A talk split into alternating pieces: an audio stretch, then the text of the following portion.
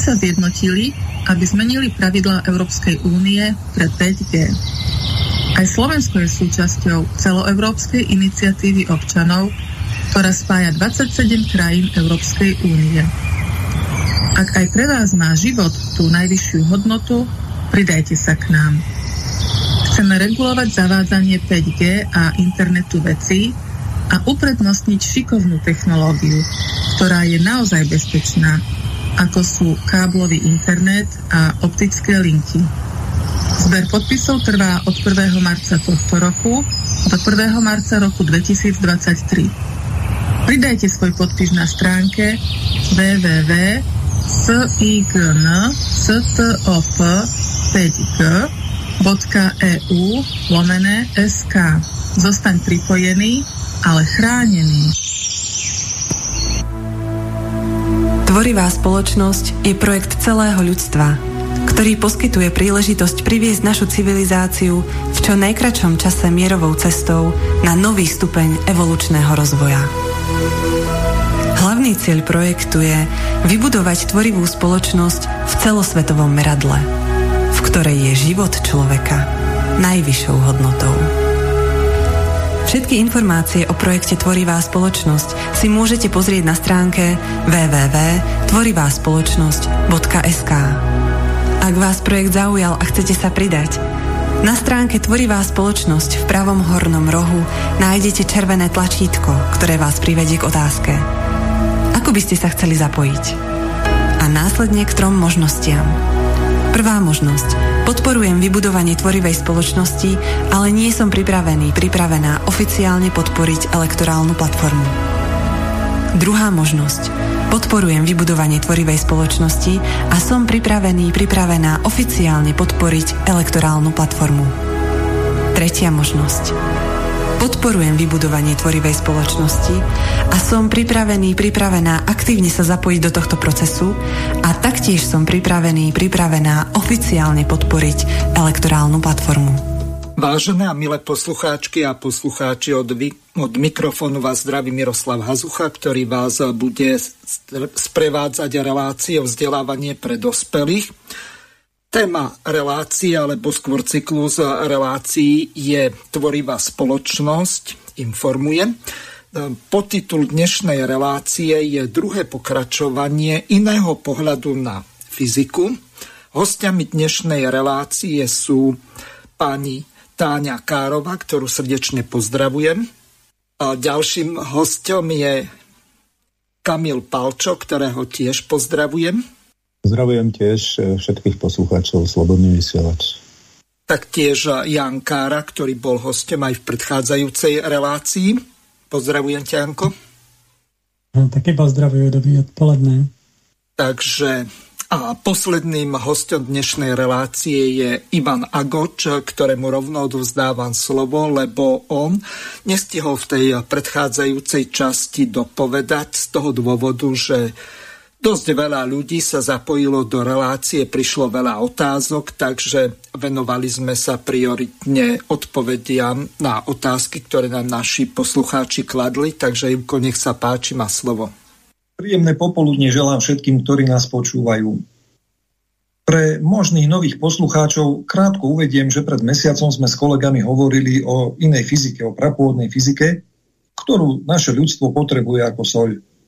Veda totiž to už dlhodobo stagnuje. Zhruba 100 rokov nedošlo k žiadnym mimoriadným alebo prelomovým objavom a to je s prihľadnutím na to, že sa pokladáme za mimoriadne rozvinutú a modernú spoločnosť dosť zvláštne. Posledné veľké objavy vo fyzike boli urobené v 19.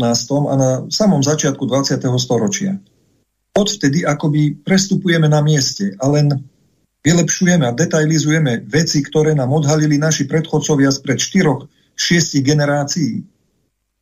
Ľudstvo však stojí pred veľmi vážnymi výzvami a aby ich bolo schopné zvládnuť, musí dôjsť k rýchlej, skokovej zmene v chápaní procesov vzniku, fungovania, prebiehajúcich procesov transformácie aj zániku hmoty.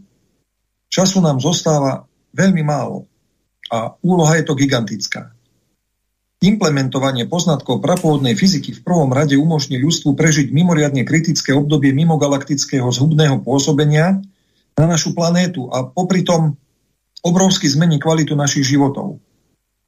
Vo veľmi krátkom čase budú vyvinuté technológie, o ktorých nesnívali ani najväčší fantasti. Technológie, ktoré umožnia ľuďom využívať pozitívne, no doteraz neodhalené prejavy prvkov a procesov prebiehajúcich s hmotou. Ako aj účinnejšie potierať všetky negatívne, keďže tie prestanú byť skryté.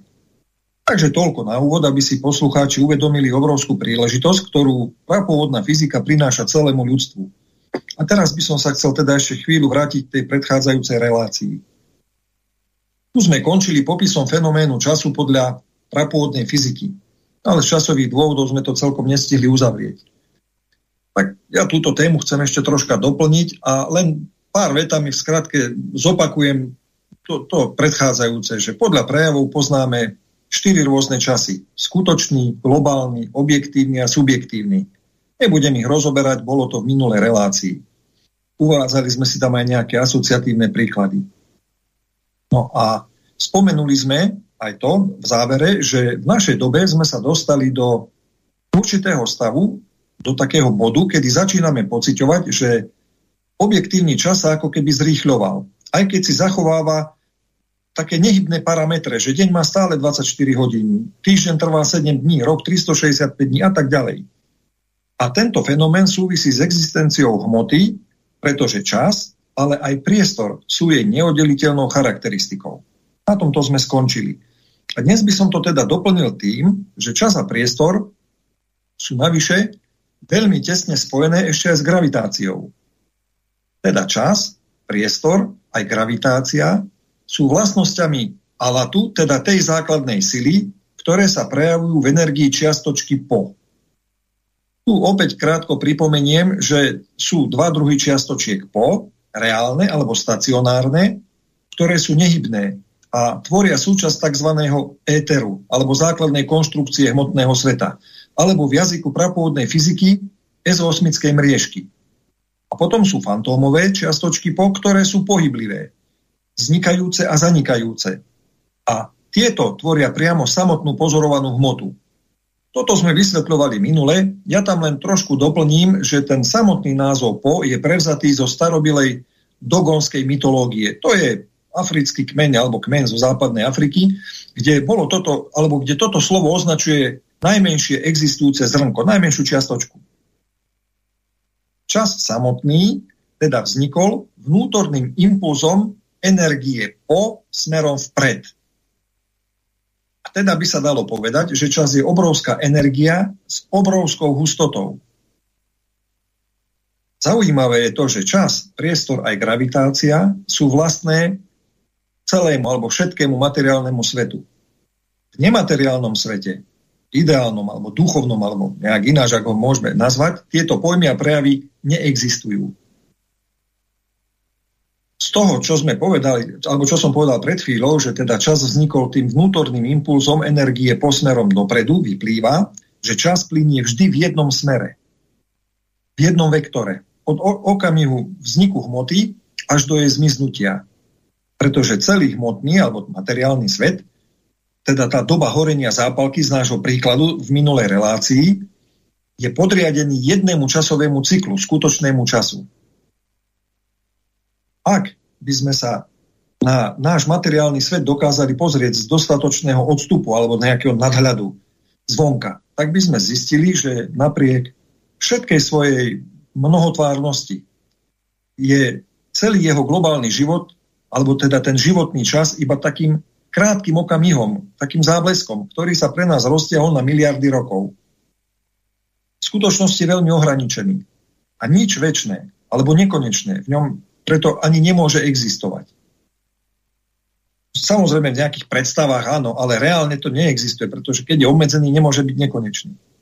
Skúsme si predstaviť takú ďalšiu asociáciu s kvapkou vody, ktorá dopadla na slnkom rozhorúčený púštny piesok. Ani sa nestihla objaviť, keď okamžite zmizla, vyparila sa. Prešla z jedného stavu do druhého, pretransformovala sa.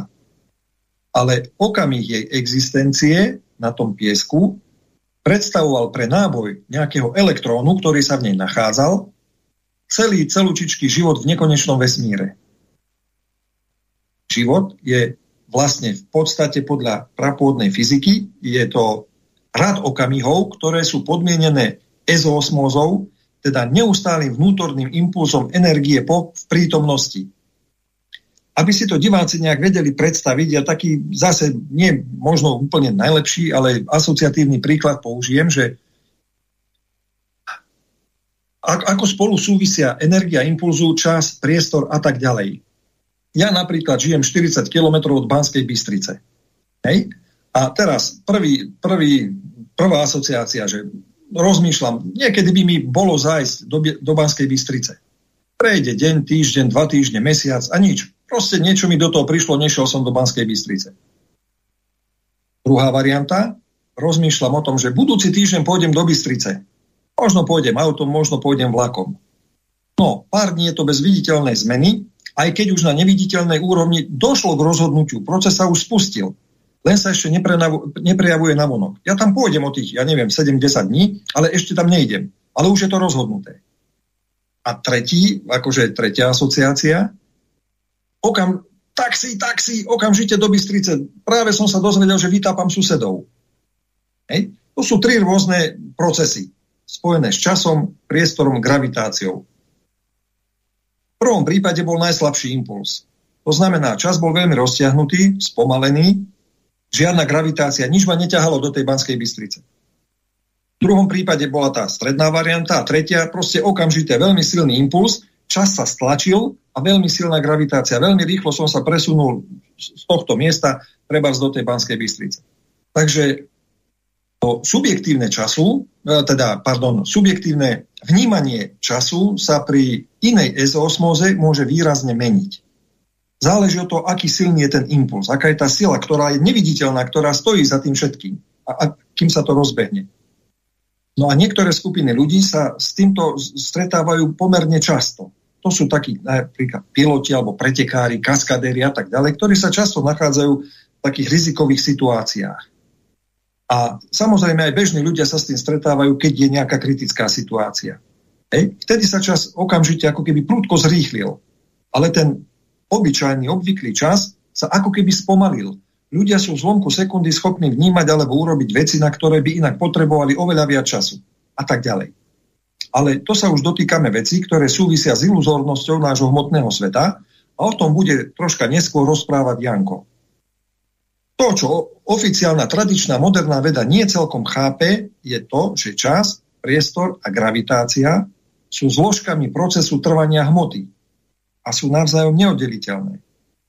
Tak len toto na záver ako dodatok tej minulej téme a odozdávam slovo svojim kolegom. Ďakujem. Takže Janko, nech sa páči, môžeš sa ujať slova a pokračovať ďalej ohľadom gravitácie. Nech sa páči. Tak, dobrý den ještě jednou.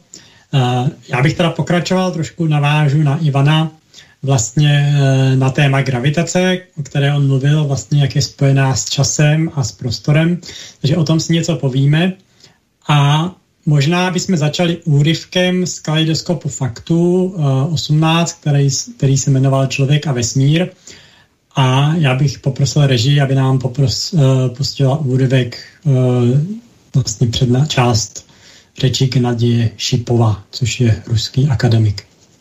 Hmotnosť závisí od rotačných pohybov vo vnútri. Vezmite si váhy. Mal som váhy s presnosťou na stotinu gramu. Vzal som si hračkársky gyroskop. Kedy si som mal hračkársky gyroskop. Kúpil som ho v Thajsku. Vezmete ho a odvážite. Váhy môžu byť elektronické, uzavreté pred vonkajšími vplyvmi vzdušných prúdov a odvážite ho. Napríklad sme ho odvážili a táto hračka vážila 76 gramov. Gyroskop sa neotáča, len hmotnosť bez rotácie. Potom sme urobili pokus. Roztočili sme ho rýchlosťou približne 200 až 300 otáčok za minútu. Dali sme ho na váhy. Stál vertikálne, bez toho druhu pohybu, ktorý sa nazýva precesia. Hmotnosť bola rovnaká 76 gramov. Pri treťom experimente sme ho vzali a uviedli sme jeho rotačnú os do krúživého pohybu. To znamená, že os gyroskopu rotovala rýchlosťou približne 2 až 3 otáčky za sekundu. A zistili sme pokles hmotnosti gyroskopu. Prvý to urobil Nikolaj Kozírev v 50. rokoch minulého storočia. Potom to zopakovali mnohí. Vrátanie Britov, a tak ďalej. A zaoberali sa tým najmä Japonci. Ukázali, že gyroskop stráca hmotnosť. Reakcia opory v prípade gyroskopu, ktorý je v precesii, bude menšia ako v prípade gyroskopu, ktorého os nekrúži ani nerotuje. Takže tieto experimenty naznačujú, že vnútorná rotácia v tomto systéme v gyroskope Vnútorná rotácia a precesia to nie je vlastná rotácia gyroskopu, ale rotácia jeho osy. No toto je vnútorná rotácia daného gyroskopu. Mení hmotnosť gyroskopu. Ale ak sa naučíme riadiť túto vnútornú rotáciu, potom môžeme regulovať hmotnosť. A jogíni svojim vedomím. Veď čím sme my? Sme súborom gyroskopických systémov, mikrogyroskopov pretože každá elementárna častica, počnúť elektrónom a končiac našimi jadrami, z ktorých sme stvorení, má spin, teda všetky tieto mikročastice, všetky medzi iným rotujú obrovskou rýchlosťou. Všetky tieto gyroskopy rotujú a spiny sú nasmerované chaoticky v závislosti od toho, ako je v nás usporiadaná interakcia týchto častíc. Takže ak dokážeme, povedzme, pomocou vedomia poprvé donútiť spiny zoradiť sa určitým smerom a potom začať vychyľovať rotačnú os pomocou nášho vedomia, ovplyvniť precesiu, potom budeme strácať na hmotnosti. A mám k dispozícii americký lekársky experiment. Na váhach sedí jogín. Váhy sú vyvážené, čiara je na nule. To je vtedy, keď je jeho hmotnosť a reakcia opory váh vykompenzovaná. Nula, taká čiara. Sadne si a začne meditovať. A zrazu sa šípka najprv posúva nadol. To znamená, že jeho hmotnosť sa zvyšuje. Potom sa náhle začne zvyšovať, posúvať sa nahor. To znamená, že jeho hmotnosť klesá. Znižuje sa o 1,5 kg. Takže on, človek, je schopný svoju hmotnosť znižovať alebo zvyšovať. Niektorí ju zvýšia natoľko, že ich nemožno zdvihnúť z miesta. Čiže chápete, toto všetko sú skutočné javy, nie sú to výmysly.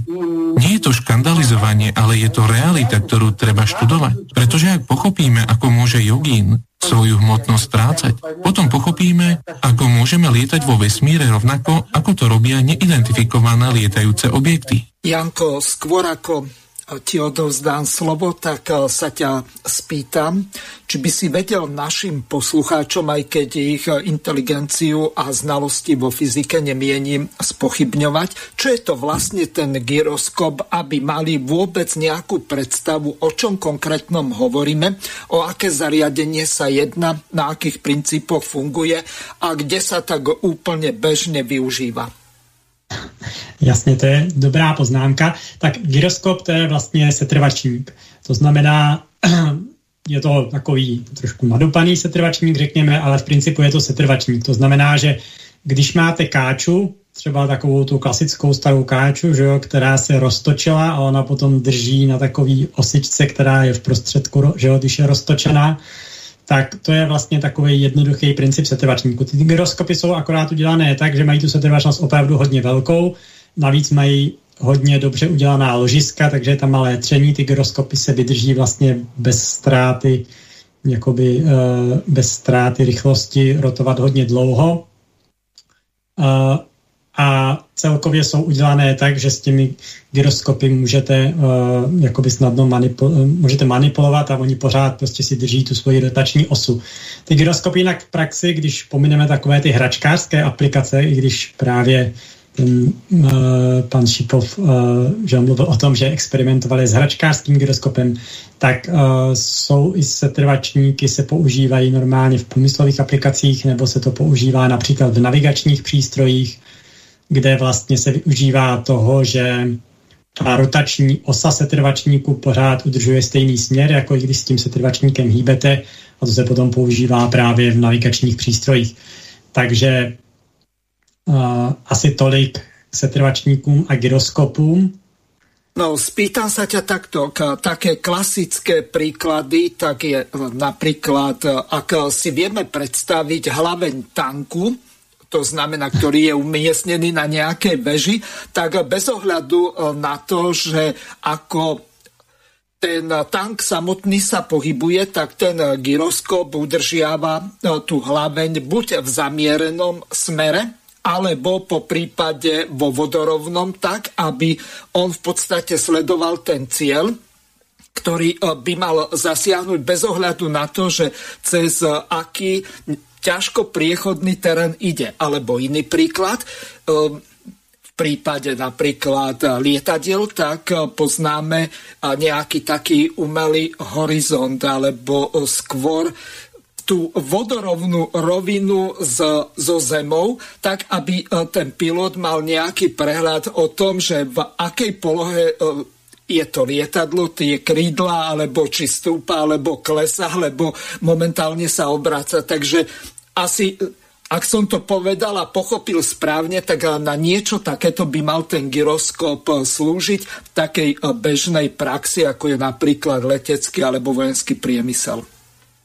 No, ano, ano, to jsou, to jsou příklady jako už úplně konkrétních přístrojů, který to využívají. Ale oni se používají například i třeba, když mají geodeti různá zaměřovací zařízení, ano. tak ty jsou často taky založená na základě gyroskopu. Uh, tak, no, takže jak jste slyšeli, tak uh, vlastně v tom příspěvku, uh, tak s tou gravitací to není úplně tak jednoduché, jak, jak by se možná mohlo zdát třeba z toho, co se tak běžně slyšíme na základní škole, nebo jaká je naše každodenní zkušenost. Eh, vlastně vůbec se můžeme zamyslet nad tím, co to je gravitace. Že jo? My tak nějak intuitivně chápeme, že prostě věci na země kouli padají dolů většinou, Uh, že jo, stejně tak jsme se učili, že třeba Země je přitahovaná sluncem, takže proto jakoby Země obíhá sluncem. A obecně teda nějak chápem, že hmotné objekty se přitahují a čím je ten objekt hmotnější, tím silněji přitahuje jiný hmotný objekty.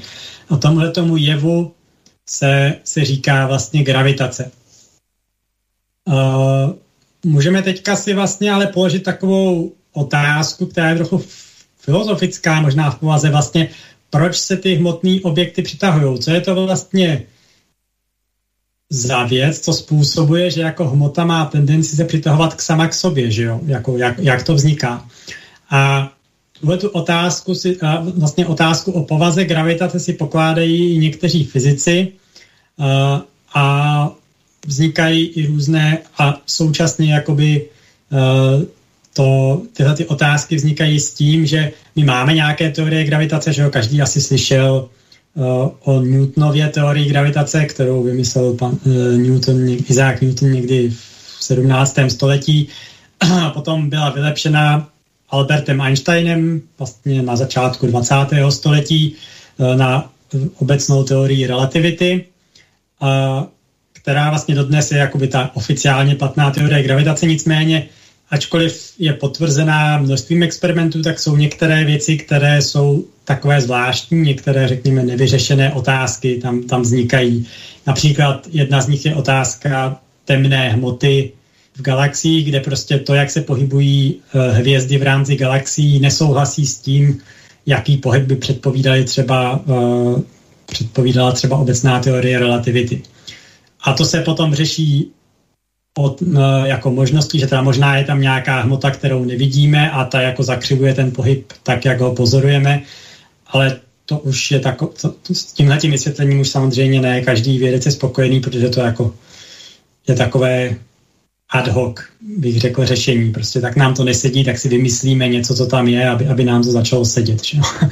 No a proto vznikají jako alternativní teorie gravitace, jako například uh, se nizozemský fyzik Ferlinde uh, vymýšlel uh, alternativní teorii gravitace, uh, kde vlastně říká, že gravitace jako taková síla sama o sobě neexistuje.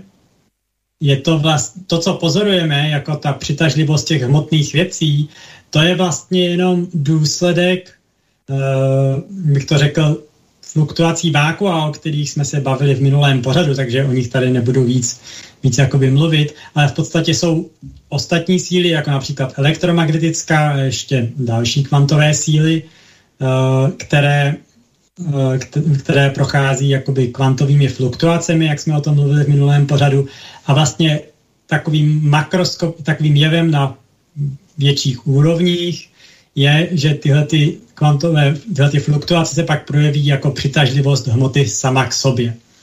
A, a vlastně z toho plyne, nebo to je vlastně takový pohled, který je hodně blízký k fyzice Alatra, protože právě tahle ta neustálá fluktuace, ča, neustálý vznik a zánik části ve váku, to, že vlastně ty elektromagnetické síly a podobně nikdy nejsou úplně nulové ani v prázdném prostoru, vždycky tam je nějaká energie a tedy to způsobuje tu gravitaci, tak vlastně tahle ta energie, to je ta energie Alatu, o které se mluví v eh, prapůvodní fyzice Alatra. To je to, co neustále proudí, proudí z neviditelného světa eh, do našeho světa a způsobuje tyhle ty projevy a tedy to a způsobuje to i gravitaci. Jinak uh, Ivan se také zmínil o tom, že právě s gravitací je spojený, uh, je spojený čas a vlastně i prostor. A o tom vlastně mluví, už to není ani nějaká taková, jakoby řekl bych, alternativní myšlenka, o tom vlastně už mluví současné teorie fyziky a uh, vlastně také je tam zajímavé, jak je tohleto propojené. My totiž pozorujeme, že například u hmotných objektů plyne čas pomalej. A tohoto předpovídá i obecná teorie relativity a pozoruje se to i na prostě měřeních. Například víme, že u Země plyne čas pomalej než třeba v letadle. A ještě, a ještě pomalej plyne čas u družice, která obíhá okolo Země, protože Uh, protože ta je ještě dál od země, to znamená, je tam ještě slabší gravitace vlastně. A to bylo ověřeno jaksi céziovými hodinami, se kterými oni létali letadly a opravdu ověřili, že to, ty hodiny, které letěly letadlem, vlastně tikaly pomaleji než ty hodiny, které, které byly u země. A uh, také vlastně rychlost plynutí času souvisí s rychlostí, kterou se pohybujete. Že? O tom také mluví teorie relativity, která říká, že čím rychleji se pohybujete, tím pomaleji vám plyne čas. A to je zase souvisí, uh, takže tady vidíte, že jsou takhle netriviálně mezi sebou propojeny veličiny, které se nám zdají jakoby na první pohled nesouvisející. Že jo? Tak v naší běžné zkušenosti tyhle ty veličiny se nám nezdá, že by souvisely, ale ale jak se ukazuje, tak jsou skutečně propojené a nějakým způsobem jsou právě všechny spojené přes to nahuštění energie. Protože například, když naberete jakoby hodně velkou rychlost, tak to znamená, že jste vlastně museli investovat hodně energie do toho, abyste se takovou rychlostí rozhýbali. A to, zdá se, je to, co způsobuje to zpomalení plynutí času. Stejně tak, eh, plus oni jsou tam ještě zase jiné efekty, o kterých mluví teorie gravitace, jako toto vysvětluje, eh, teda teorie relativity, která to vysvětluje zase nějak jinak, ale nemusíme se tady, nechci se tady pouštět do filozofických sporů, ale e, každopádně stejně tak jako nahuštění hmoty, nahuštění energie způsobuje, zdá se, nějaké zpomalování času. A to je taková, takže je taková zajímavá věc e, na zamyšlení a já na to nemám definitivní odpověď, vlastně jak, jak přesně tyhle ty věci spolu sou, uh, souvisí, co je způsobuje. Uh, tak to by bylo uh, ode mě ke gravitaci a teďka bych předal slovo Táně, která vám víc řekne o vlnách a no, o vlnové povaze hmoty. Tak, dobrý den, dobrý, dobré odpoledne. Tak já to možná vemu na začátku, aspoň z takového praktickejšího pohledu. Jak všichni víme, tak uh, všechna hmota, která je kolem nás, se vlastně skládá z částic, z protonů, neutronů a elektronů. V podstatě na to, co běžně potkáváme, žádné jiné částice nepotřebujeme, stačí nám protony, elektrony a neutrony. Uh, tak jak to, když máme jenom tři částice, tak je teda otázka, co dává látkám a vlastně hmotě různé chemické a fyzikálné vlastnosti. Tak když se na to podíváme trošku s odstupem, tak v podstatě jde o uspořádání elektronových obalů v atomu. A elektrony, jak víme, eh, tvoří elektronový obal kolem protonu a neutronu. Tak elektrony jsou v obalu uspořádány na orbitalech. Možná si z, z chemie pamatujete, ty orbitaly mají různé tvary, můžou být gulové nebo takové jako osmičkové. A tyhle orbitaly ale nejsou dráhy, po kterých ty elektrony běhají, ale uh, jsou to v podstatě rozložené, uh, jsou to rozložení pravděpodobností, kde ten elektron najdete. Co by se dalo z jedné strany by se dalo říct, že vlastně ten elektron se může nacházet jakoby na vícero místech zároveň, takže je jenom jakoby jistá pravděpodobnost, že na tomhle místě ten elektron najdu s větší pravděpodobností a na jiném místě ten elektron najdu s menší pravděpodobností, ale tady už ten elektron rozhodně není kulička, která tam někde jako běhá, ale je to nějaké rozložené pravděpodobnosti. Zní to hodně divně, ale tenhle jev je proskoumaný nejen u atomů, ale ještě daleko více je proskoumaný u samostatných elektronů. Vlastně podle úplně základné mainstreamové vědy se ví, že elektron se občas chová jako vlna a občas se chová jako částice a v podstatě jediné, na čem to záleží, je to, jak to pozorujeme. A pokud je elektron ve stavu částice, jsou jeho rozměry tak malé, že ho vnímáme v podstatě jako bod. V podstatě uh, současná věda si myslí, že fakt jako není nic menšího než elektron a je to samostatný jako bod, zatím neumí, neumíme ani určit, máme nějakou horní hranicu toho, jak je velký, ale není jasné, jak malý vlastně je. Ale určité experimenty naznačují, že rozložení spinů v elektronu je nehomogenní, co v podstatě znamená, že to asi nebude tak úplně ten bod, takže by mohl mít nějakou prostorovou strukturu.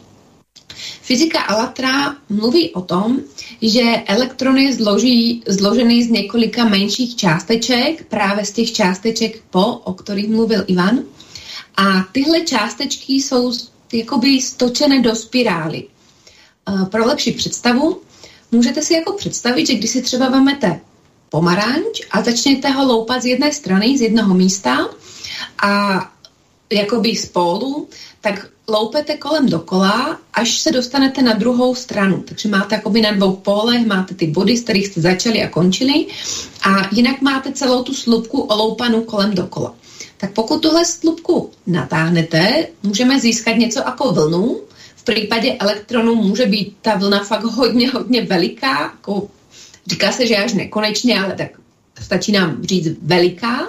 Ano a pokud to dáme do toho původního tvaru, zase získáme tvar pomeranče částice. Takže tato spirálová struktura vlastně umožňuje, že se elektron může změnit z částice na vlnu a naopak.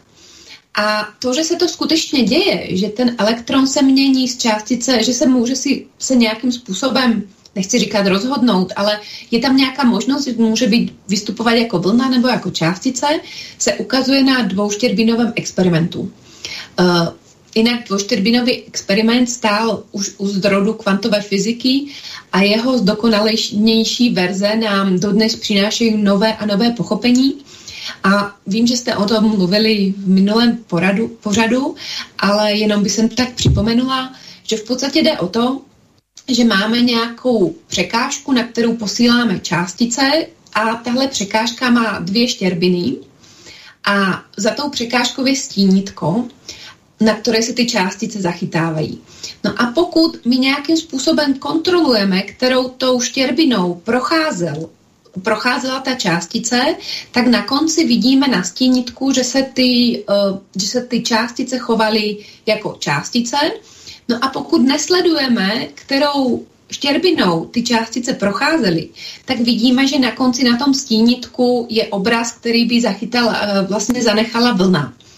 A je to takové zvláštné, ale tohle se skutečně neustále opakuje, tohle je potvrzené. A zajímavé na tom je, že tuhle vlastnost mají všechny částice, elektrony, protony i dokonce se ukazuje, že tuhle vlastnost mají atomy a zatímco víme největší, uh, největší molekuly, které se posou, posílaly, byly bílkoviny, takže skutečně to platí nejen pro takové ty úplně nejmenší objekty, ale i pro něco většího. Takže um, všechny vlastně částice uh, mají vlnovo-částicový charakter a ono se říká, že kvantová fyzika platí jenom pro malé objekty. A otázkou je, jak malé. Pokud už platí i pro bílkoviny, tak už nejsou až tak malé. A celý svět je vlastně zložený z nějakým způsobem z částic. Takže možná se nějakým způsobem ty vlastnosti, ty kvantové fyziky a takové ty přesně vlnovo-částicová povaha hmoty se nějakým způsobem může přenášet i do makrosvěta.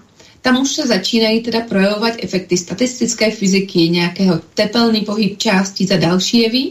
Takže, takže to vnímání částice vlna se není, tak, není to takové jasné. Prostě pokud koukáme na ten proton, elektron, tak tam vidíme, teď je to částice, tedy je to vlna. V makroobjektoch jsme zvyklí, že je to jenom, že jsme vlastně jenom jako částice, ale možná to je daleko, daleko jako iluzornější tohle naše vnímání světa a o iluzornosti světa nám více řekne dál Honza. Tak já děkuji za slovo. tak Eh, já tady navážu na Táňu ohledně toho iluzornosti našeho světa. Eh, právě o té vlnové a částicové povaze našeho světa. Vlastně začneme tím, jak my vnímáme svět kolem sebe jako lidé. Našimi smysly běžně vnímáme věci okolo sebe jako stůl, židle, nevím, kameny, stromy vnímáme jako neprůhledné, pevné, vypadá to, že jako hodně solidní věci okolo nás, ale jak ty věci skutečně vypadají jakoby na úrovni atomu a částic. Vlastně atom je, se skládá z jádra a nějakého obalu, jako tom Táně mluvila. Jádro je složnost protonů a neutronů, obal z elektronů. To jádro, když bychom si to vzali prostorově, tak pokud by celý atom byl velký, jako řekněme fotbalové hřiště, tak jádro by byla 1 mm velká kulička uprostřed tohoto fotbalového hřiště. A celý zbytek toho hřiště je prázdný prostor, ve kterém se nachází několik elektronů, které jsou, jak Táňa říkala, tak malé, že zatím aspoň nedokážeme jejich rozměr ani změřit. Jsou prostě menší než cokoliv, co dokážeme změřit. Takže jak vidíte, atomy jsou neskutečné množství prázdného prostoru s troškou jako rozptýlených, uh, troškou rozptýlené hmoty. Uh, molek, když si vezmeme molekuly, to, jsou, to je zase spousta prázdného prostoru, ve které se tak jako tak trošku dotýkají elektronovými obaly ty atomy. No. Takže vlastně ta solidně vypadající hmota jako stůl nebo židle je vlastně ohromné množství prázdného prostoru, ve kterém se tak nějak jako nachází trošku, trošku částic. A vlastně to, proč se to jeví například pevným, ten stůl, je to, že ty, ta troška elektronů, které se nachází v naší ruce, se odpozuje s tou trochou elektronů, která je ve stole, takže my nemůžeme jednoduše naši ruku prostě protlačit stolem. Stejně tak pro fotony, pro částice světla, ty elektrony, které se nějak tak pohybují v tom prázdném prostoru toho atomového obalu, tak tím právě, že oni jsou, že nejsou přesně lokalizované, že se tam nachází nějak, je tam nějaké jsou tam nějak rozplizlé pravděpodobnostně v tom prostoru, tak je tam určitá pravděpodobnost, že ten prolétávající elektron uh, s ní zainteraguje s tímto elektronem a ve výsledku foton se odrazí a my potom můžeme vlastně vidět ten objekt nějakým způsobem. Teďka jsem to docela zjednodušil, ale nechci to rozevírat víc do detailů.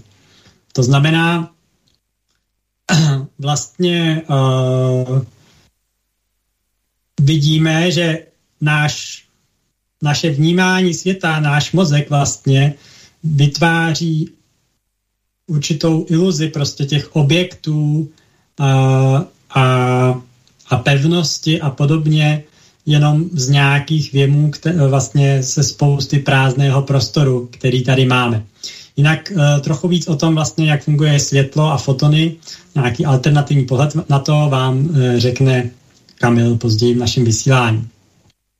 To znamená vlastně, co ve skutečnosti tady okolo nás je, je skutečně prázdný prostor s nějakými vlnami energie a naše vědomí anebo vlnami pravděpodobnosti a naše vědomí nám nějak zprostředkuje vnímání těchto vln energie jako nějaké předměty a tak, a, nebo objekty, prostě, které vnímáme okolo nás. No a ty experimenty vlastně s vlnově částicovou povahou světa, jako tom dneska mluvila Táňa, tak vlastně ty nám ale ukazují, že tím, že my něco začneme pozorovat, tak vlastně donutíme ten svět k tomu, že z těch vln energie a pravděpodobnosti se stávají přesně lokalizované bodové věci, bodové částice. To a vlastně ukazuje se, že takhle to probíhá nejen na úrovni jednotlivých částic, ale už, jak Táňa řekla, i fyzikálně jako rigorózním experimentem, jako přesným experimentem ověřeno, že to probíhá i na úrovni třeba tak velkých věcí, jako jsou bílkoviny. A z některých pozorování se ukazuje, že to funguje obecně na makroskopické úrovni, že určitým smyslem opravdu ta část světa, které, jako kterou zrovna nikdo nepozoruje, tak je v takovém nejasném stavu, kde vlastně takové určité pravděpodobnosti, prav, jako souhrn nějakých pravděpodobných možností. A teprve v okamžiku, kdy se tam někdo podívá, tak se podle nějakého rozložení pravděpodobnosti materializuje konkrétní možnost. Ale asi když to lidi přestanou pozorovat, tak se tahle ta možnost zase pravděpodobnostně začne rozplizávat, začne tam nabývat něco, čemu David Bohm říká uh, kvantový potenciál, prostě ta nejistota toho, co tam vlastně je, začíná se nabývat, když přestáváme věc pozorovat. A uh, vlastně tohoto se ukazují třeba piloti nadzvukových letadel, popisují, že pokud oni letí tou nadzvukovou rychlostí a teďka oni rychle změní svůj zorné pole, například rychle otočí hlavou, tak vlastně ta část oblohy, kterou viděli, tak tu vidí pořád stejně dobře a vidí tam, co tam viděli předtím. Ale pokud uh, pokud, uh, ale ta část oblohy, kterou neviděli a kterou teda te, se jim teprve teď dostala do zorného pole, tak ta chvilku zůstává prázdná, je tam prostě prázdný prostor a teprve po chvilce se tam začínají, začíná objevovat modrá obloha. To znamená, jakoby je tam určitý věm, že chvilku je tam prázdno a teprve po chvilce se tam začíná zhmotňovat takový standardní obraz, který by tam naše vědomí čekalo. Takže to je taky taková takový, řekněme, takové vodítko, že možná opravdu ten náš svět je virtuálnější, než uh, jak bychom si mysleli. Tak a to by bylo asi všechno, co bych měl uh, připraveno k virtuálnosti světa. Jo, a ještě, ještě jedna věc vlastně. Uh, omlouvám se. Uh, ještě jednu věc. Takže vlastně můžeme si to možná ještě, ještě jeden příměr, který, který mě k tomu napadl a který je docela dobrý. Uh, je to vlastně s naším světem podobné jako v počítačových hrách, podobnější, uh, než jak by se možná na první pohled zdálo. V počítačové hře, když se když hrajete nějakou počítačovou hru, tak vy tam v dnešních počítačových hrách vidíte velmi reálný obraz před sebou. Vidíte domy, vidíte, eh, vidíte auta, jak jezdí, vidíte lidi, jak se pohybují jakoby po ulicích v té počítačové hře. No, ale teďka ty části, které vy zrovna nevidíte, tak ta počítačová hra nepočítá. Tam prostě ona má jenom někdy zaznamenáno zhruba nějaké rozložení pravděpodobnosti, co kde má jako být, ale, ale neobtěžuje se se simulováním a vykreslováním těch věcí, které nemůžete vidět. Teprve, když vy se svým hráčem jakoby že jo, se někam přesunete, změníte to, co vidíte, tak hra začíná počítat, tak prostě hra přestává počítat to, co už teďka nevidíte a začíná počítat zase to, co začínáte vidět. Stejně tak, eh, pokud věci vidíte jenom z dálky, tak ona počítá ty věci jenom v hrubých detailech a teprve, když se k věci přiblížíte a začínáte, tak začíná dopočítávat všechny detaily. A tohle to se vlastně děje kvůli tomu, aby se šetřil výpočetní výkon v té počítačové hře, protože není třeba jako v silách našich počítačů aby, aby prostě dopočítávali uh, všechny ty detaily uh, prostě pr- i pro věci, které nevidíte, taky proč to dělat, když je nemůžete vidět. No a zdá se, že s naším světem je to trochu podobné, že on si prostě udržuje jenom nějaké rozložení pravděpodobností a možností. A jenom v okamžiku, kdy vy zaměřujete svoji pozornost a začínáte pozorovat, tak on je teda donucen vydat tu energii a skonstruovat vám nějaký pohled na realitu, No a v okamžiku, kdy přestáváte pozorovat, zase se přestává namáhat s vykreslováním těchto detailů a zase se všechno jenom tak jako rozmazává do vln pravděpodobnosti. Tak, a to, to je teda už skutečně všechno, co mám eh, připraveno k iluzornosti našeho světa. A teďka bych chtěl předat slovo Ivanovi, který vám uh, poví něco dál o tom, takový alternativní pohled na to, jak vlastně funguje naše hmota. Ďakujem, Janko. Vidíte, vážení poslucháči, prapôvodná fyzika obsahuje veľmi veľa zaujímavých vecí a my to nemôžeme samozrejme všetko podrobne uvádzať. Chceme vás prostredkovať aspoň, aspoň nie, niektoré úseky alebo také tie veci, ktoré sa nám zdajú také najzaujímavejšie, aby sme u vás vyvolali prípadný záujem o štúdium alebo proste všeobecne, aby, aby ste sa o takéto veci mohli začať zaujímať.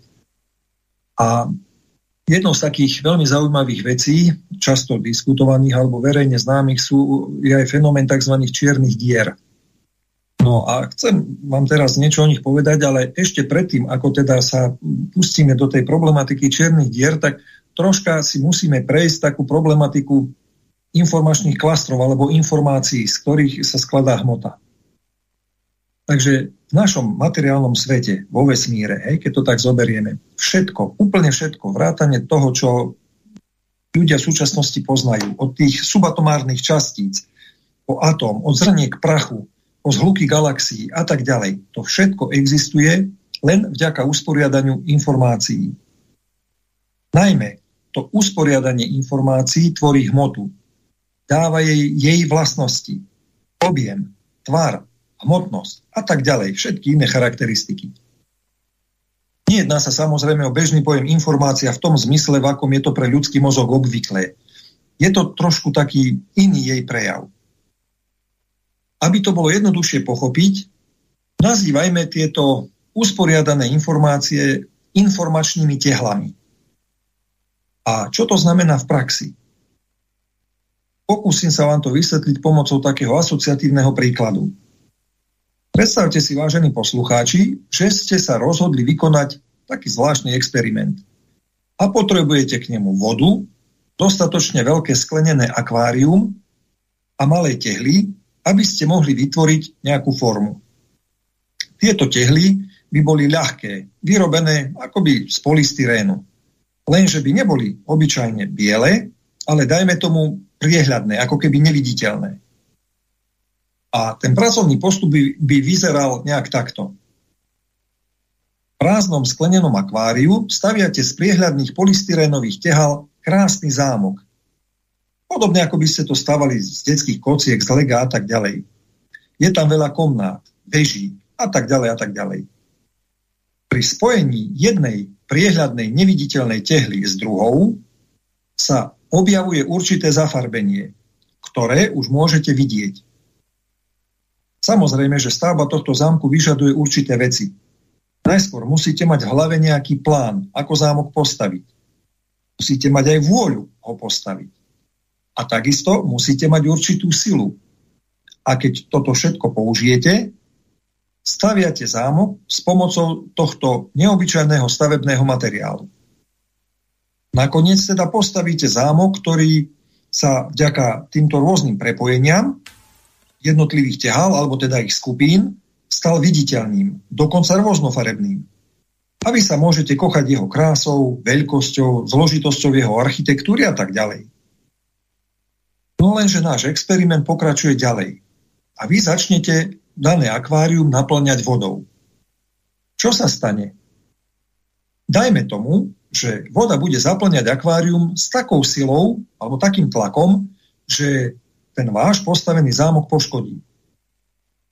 Tie tzv. polystyrénové tehly, ktoré predtým boli strechou alebo stenami alebo základmi vášho zámku, sa pritom budú vznášať na vodnej hladine. Niektoré budú plávať samostatne a stanú sa znovu neviditeľnými. Niektoré budú v skupinkách, klastroch a tie zostanú rovnako ako predtým viditeľné, pretože sú ešte spolu spojené. Nakoniec sa ale celá vaša konštrukcia pod náporom vody rozpadne na jednotlivé tehly, ktoré budú opäť priehľadné a po vašom zámku nezostane tak povediac ani stopy. Pokiaľ z akvária odstránite alebo očerpáte všetku vodu, jednotlivé priehľadné polystyrénové tehly klesnú na dno. Sami od seba, bez vášho plánu, bez vašej vôle a bez použitia vašej sily sa nezložia do usporiadanej stavby zámku. Bude to len taká chaotická kvopka polystyrénových priehľadných tehál, ktoré človek nevidí. A vy môžete akvárium triasť ako chcete, treba celú väčnosť, premiešavať ich. Ale zámok sa z nich nestane, pokiaľ ho znova nepostavíte pomocou tých atribútov ako na začiatku. A práve tieto pomyselné priehľadné tehly Tie predstavujú obrazné prirovnanie pre informácie, ktoré tvoria hmotu.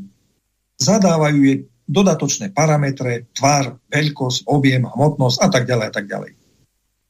A ten viditeľný zámok je vlastne už iba jedným z materiálnych produktov usporiadania týchto informácií, z ktorých sú takto tvorené elementárne subčastice, ktoré, alebo tie častočky po, potom ďalej elektrón, protóny a tak ďalej, ktoré tvoria atómy, molekuly, chemické zlúčeny a tak ďalej a tak ďalej. Teda komplet celú hmotu vesmíru.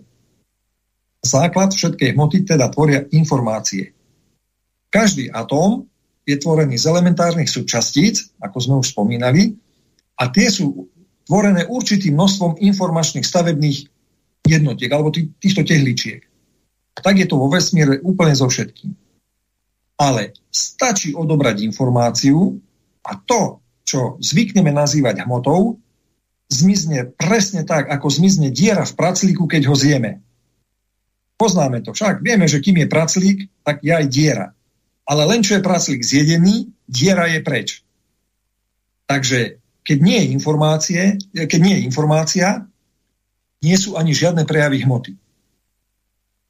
Zaujímavé, že množstvo hmoty vo vesmíre sa stále mení. A tieto výkyvy či už teda pribúdania alebo ubúdania, alebo teda zvyšovanie, znižovania množstva matérie sú dosť výrazné. A pritom množstvo informácií je vždy stabilné. Vďaka čomu sa celková hmotnosť vesmíru od jeho vzniku až do dneška nezmenila ani o jednu miliardinu gramu. Zaujímavé veci však. Množstvo informácií vo vesmíre je od dňa jeho vzniku stabilné. Pretože ak by zmizla čo je len jedna informačná tehla, zmizol by celý vesmír. Podľa princípu zmizne čas a zmizne to celé. No a po týchto informáciách je teraz ľahšie pochopiť, ako skončí rozpínanie nášho vesmíru. Jednoducho sa rozsiahne do určitej miery a mizne. Informačné tehly, ktoré tvoria svet, nikdy nikam nemiznú neopúšťajú teda hranice vesmíru. Teda v našom príklade ten, to môžeme uh, asociovať s tým akváriom. A existujú v ňom v prísnom usporiadaní. Práve tieto informačné tehly, okrem iných charakteristik typických pre hmotu, oni určujú, ako som už hovoril, aj parametre jej hmotnosti. stavbe sveta určujú konkrétne miesto pre vytvorenú hmotu. A práve usporiadané informácie, tie informačné tehly, ktoré sa nachádzajú na svojich miestach, odlišujú kvark od kvazaru. Život vo vesmíre sa prejavuje neustálou výmenou informácií, čo vedie k pohybu hmoty, ktorá na seba navzájom pôsobí a vyvoláva primárne fyzikálne aj chemické reakcie. A v dôsledku toho dochádza k najrôznejším procesom, napríklad k explóziám veľkých hviezd, k vzniku nových hviezd a tak ďalej. E, ja by som poprosil teraz do štúdia pustiť jednu krátku pesničku od skupiny Fotón. Vybrali sme túto skupinu aj preto, že navodzuje troška ďalšiu tému, o ktorej budeme rozprávať, ale ja ešte po pesničke sa vrátim k tým čiernym dieram slubovaným. Ďakujem zatiaľ za pozornosť.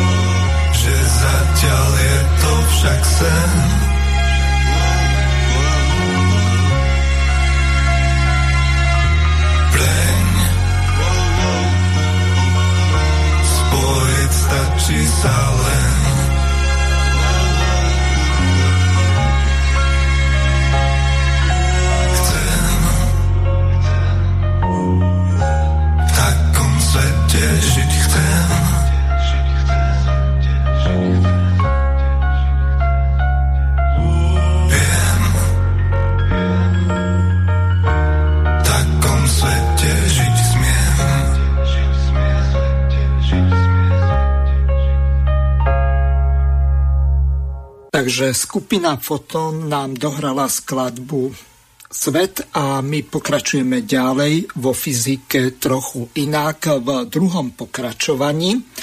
Takže Ivko, opäť ti vraciam slovo, ale spýtam sa ťa na jednu dosť dôležitú vec poznáme tzv. teóriu veľkého tresku a podľa toho, čo si povedal v tom príklade s tým akváriom, tak to ako si nesedí.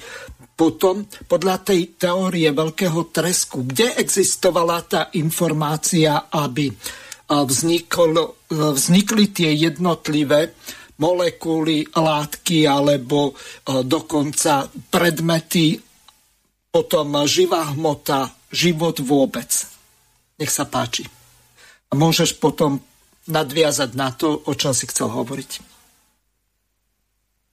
No, môžem odpovedať na tvoju otázku, že teória veľkého tresku to je iba hypotéza, ktorú zastáva súčasná veda, pretože sa nedopracovala nikam ďalej ako sme už povedali, zhruba 100 rokov naša fyzika, a vďaka fyzike teda aj ostatná veda pomerne dlho prešlapuje na jednom mieste ako v súde s kapustou. A možno sa k tomu v tejto otázke čiernych dier troška dostanem, takže to by som nechal zatiaľ takto čiastočne otvorené alebo nedopovedané. A čo sa týka toho, že kde, skadiaľ pochádza informácia, no informácia pochádza z mimo materiálneho sveta. Materiálny svet sám o sebe nevie vzniknúť len tak z ničoho, ako, ako tvrdí moderná veda, ktorá sa krúti proste v určitej špirále a nevie sa z toho vysomáriť. Takže áno, informácia pochádza z iného sveta, ako je svet materiálny. Zatiaľ, takto by som s touto mojou odpovedou skončil. Dobre, a ja ešte pripomeniem našim poslucháčom, že od 16.30 je zapnuté telefónne číslo plus 421 910 473 440 ešte raz plus 421 910 473 440 takže pokiaľ máte nejaké otázky na našich hosti, ktorými sú Táňa Károva, Jan Kára, Ivan Agoč alebo Kamil Palčo, tak môžete úplne kľudne zavolať. Tak ako bolo v úvode povedané, môžete využiť aj hlasové sociálne siete, WhatsApp, Viber, Signál, Telegram. Imko, nech sa páči, pokračuj ďalej o čiernych dierach. Takže len tak na úvod, čierne diery sú vo, ves- vo vesmíre, sú také záhadné modernou vedou nepreskúmané objekty, ktoré údajne, alebo teda akože pohlcujú hmotu. Pre dnešného pozorovateľa sú neviditeľné, pretože nevydávajú svetlo ani žiadne iné vedecky zistené žiarenie ako iné telesa. Veci sa ich snažia odhaliť iba vďaka vedľajším príznakom, teda skrze skúmanie ich vzájomného pôsobenia s okolitou hmotou. A tak ďalej, a tak ďalej. Viac oficiálnych informácií sa dá nájsť na internete, je tam toho spústa. Ale my by sme chceli práve sústrediť pozornosť na pohľad na čierne diery teda cez prapôvodnú fyziku. Teda to, čo sa v mierkach vesmíru nazýva čiernou dierou, je jav, ktorý rýchlo plinie a sám od seba nemá žiadnu hmotnosť. Objavovanie a miznutie čiernych dier vo vesmíre v akomkoľvek množstve nenarušuje zákon zachovania celkovej hmotnosti vesmíru. Dokonca aj tá najväčšia čierna diera existuje v podstate vzaté iba také krátke alebo relatívne krátke časové obdobie a jej hmotnosť je vždy rovná nule. Jej úloha v astrofyzikálnej premene vesmíru je však obrovská. Asociatívne by sme to mohli pri, pri, alebo jej silu, alebo teda tej úlohu prirovnať k myšlienke. Veď myšlienka tiež nie je viditeľná.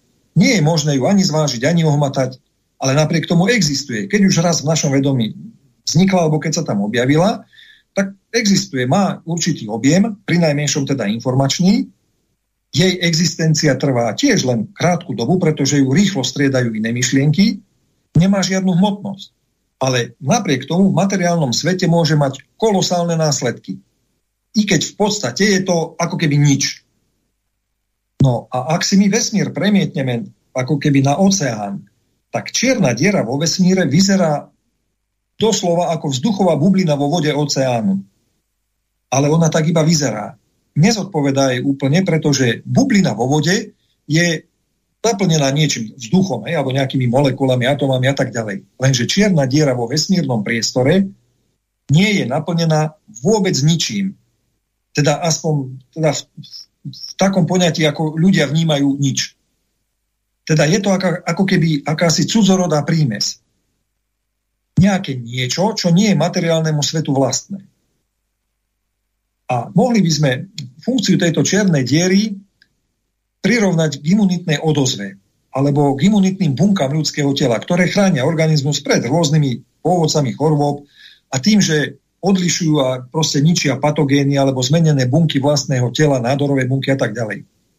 Ak sa do nášho tela dostane cudzí agens, či je to vírus alebo nejaký mikrob alebo proste hej, a tak ďalej, tak tieto imun, imunitné bunky ho nájdu a zničia alebo ak sa nejaká bunka alebo skupina buniek stane defektnou, prestáva fungovať a začne sa napríklad nekontrolovateľne množiť, tak aj tu tie imunitné bunky nastolia poriadok a to tak, že tie neposlušné bunky zničia.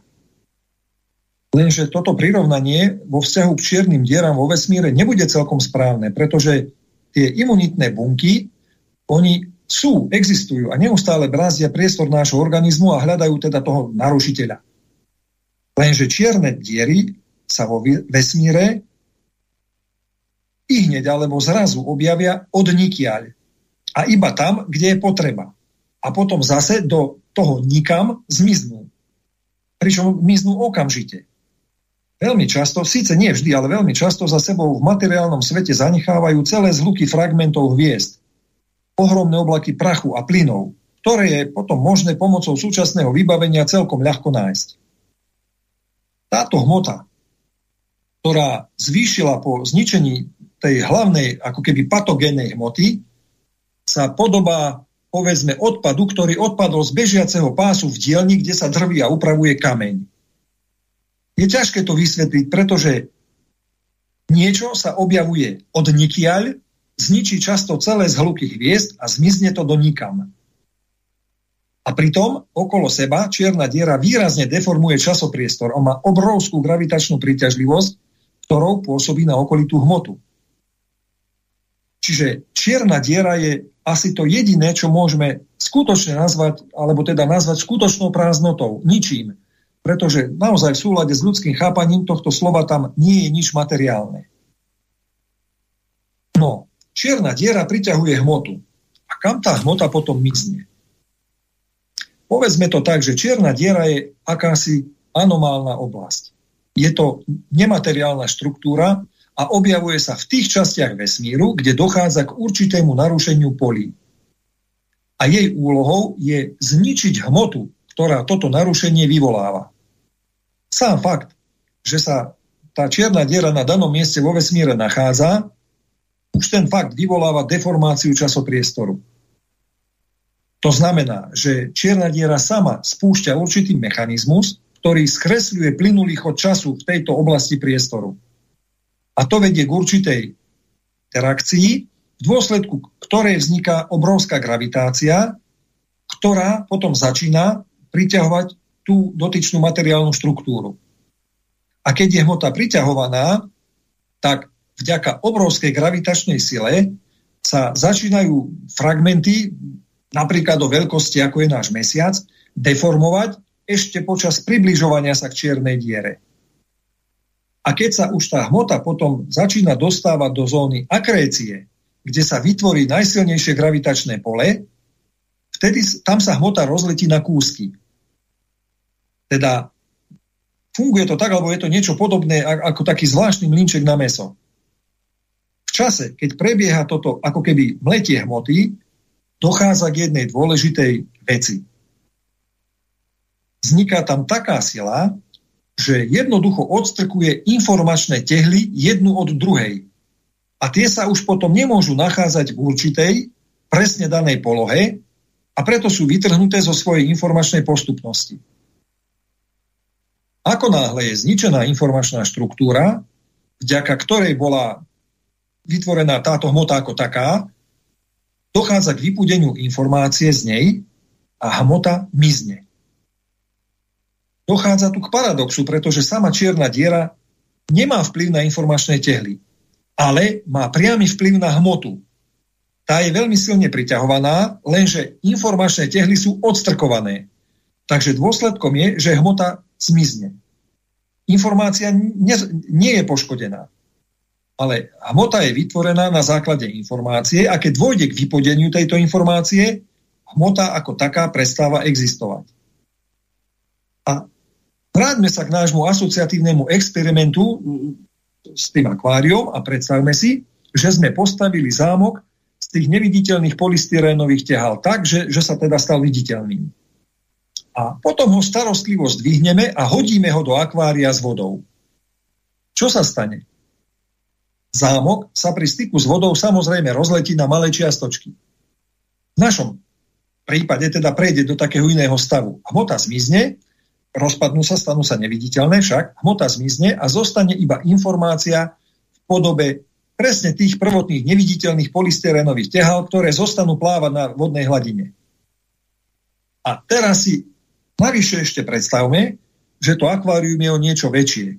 A takých ako my, ktorí stoja nad akvárium a v rukách držia svoj zámok, je aspoň 10. A všetci prakticky naraz alebo súčasne hodíme svoje zámky do akvária. Už v tom momente, keď sa naše zámky dotknú vody, tie polystyrenové tehly, alebo teda jednotlivé informačné tehly, alebo teda možno ešte nejaké ich spojenia v blokoch, v klasteroch, nie že začnú plávať na vodnej hladine, ale okamžite sa od nej odrazia, ako keby od niečoho veľmi hustého. Doslova ako tenisová loptička od asfaltu.